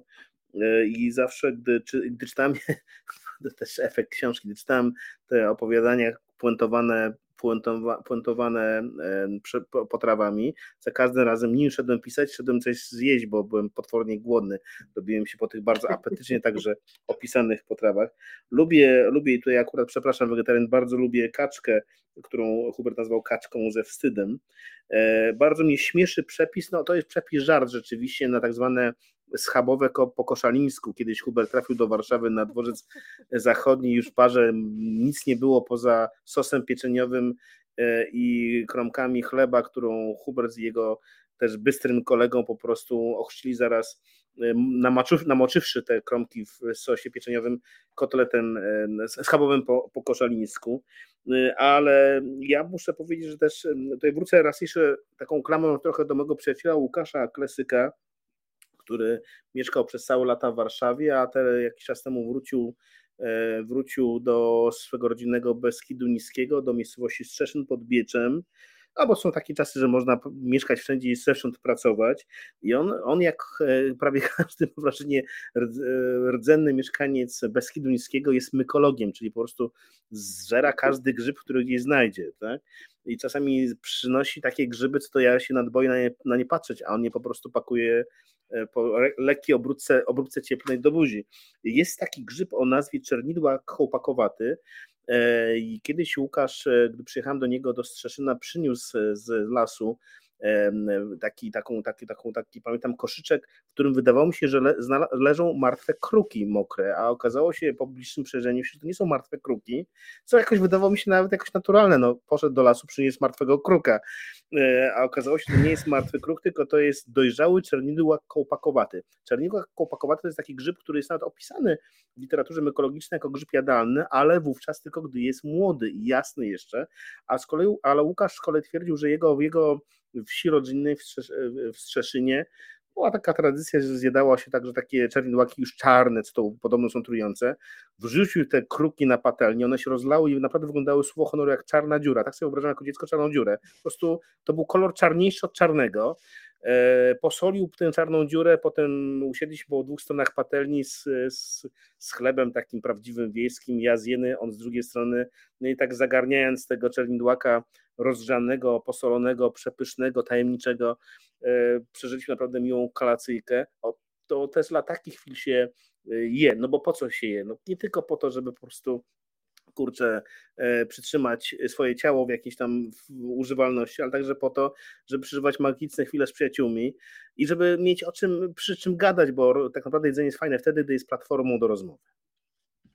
No to słuchajcie, e, powoli zmierzamy do końca, więc odpalamy tę naszą maszynę losującą. Jedno losowanie, a drugie przypominam, e, robią Państwo fryzurę dla Huberta i wybierzemy tę najbardziej pasującą, a zaraz zobaczymy, dla kogo będzie szczęśliwa nasza maszyna losująca dla pani Beaty. Pani Beato, tradycyjnie po programie no, poproszę o adres i kontakt pod adresem rozmawiam, bo lubię małpa gmail.com. E, ja przyznaję, że bardzo bym chciała, żebyśmy kiedyś panowie wspólnie tworzyli naleśniki Elvisa i kwaśnicę po góralsku z Pomorza mhm. Zachodniego. Jakoś zawsze do kwaśnicy mam ogromną słabość, więc od razu się zapisuję. E, życzę wszystkim nam tutaj, jak jesteśmy, takiego niesłabnącego apetytu na życie i właśnie takich ludzi wokół, z którymi ta rzeczywistość czasami ciężka, ale jednak e, smakuje. Ja zapraszam Was jutro i przypominam, że startujemy trochę wcześniej niż zazwyczaj, o godzinie 20. Jarek Mikołajewski na pokładzie razem ze swoją książką Godzina Śródziemnomorska i od razu 26 lipca już na żywo zapraszam Was do ogrodu Władysława Broniewskiego. Tam Ola Zbroja, nominowana do Literackiej Nagrody Nike za książkę Mireczek Pato opowieść o moim ojcu. Dla mnie taka bardzo ważna książka o takim odzyskiwaniu prawa też do y, własnego cierpienia. O tej książce już Wam mówiłam nieraz, nie dwa w przedpremierowym wertowaniu.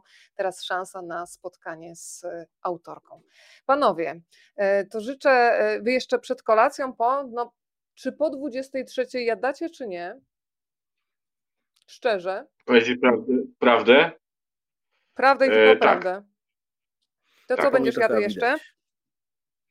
Nie, ja sobie zrobię ja sobie zrobię tego drinka, słuchajcie. Orgazm przed północą z książki. Napiję się. na czasie. A ja mam przywiezionego z festiwalu w Zakopanem oscypka i to prawdziwego oscypka, nie jakiś tam serek udający osy, osypkę. Ja też dowiozłem, słuchaj. No ba, ja dowiozłem i schowałem przed rodziną.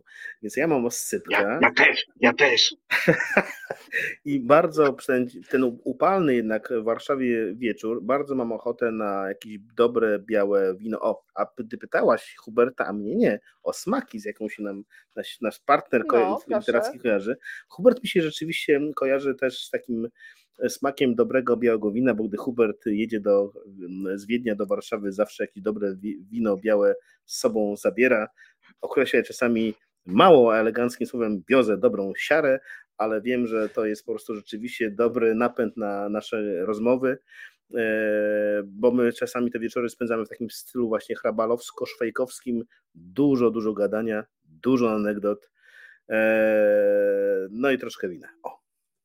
Słuchajcie, Państwo Wam bardzo dziękuję za ciekawą i smakowitą rozmowę, a ja powiem tak, królik po islandzku, kupujcie, czytajcie i nie chowajcie przed e, rodziną. E, dobrego wieczoru, panowie, do zobaczenia przy kolejnej okazji. Dziękuję. Dobrej nocy i dziękuję. Dzięki, dziękuję, dziękuję bardzo.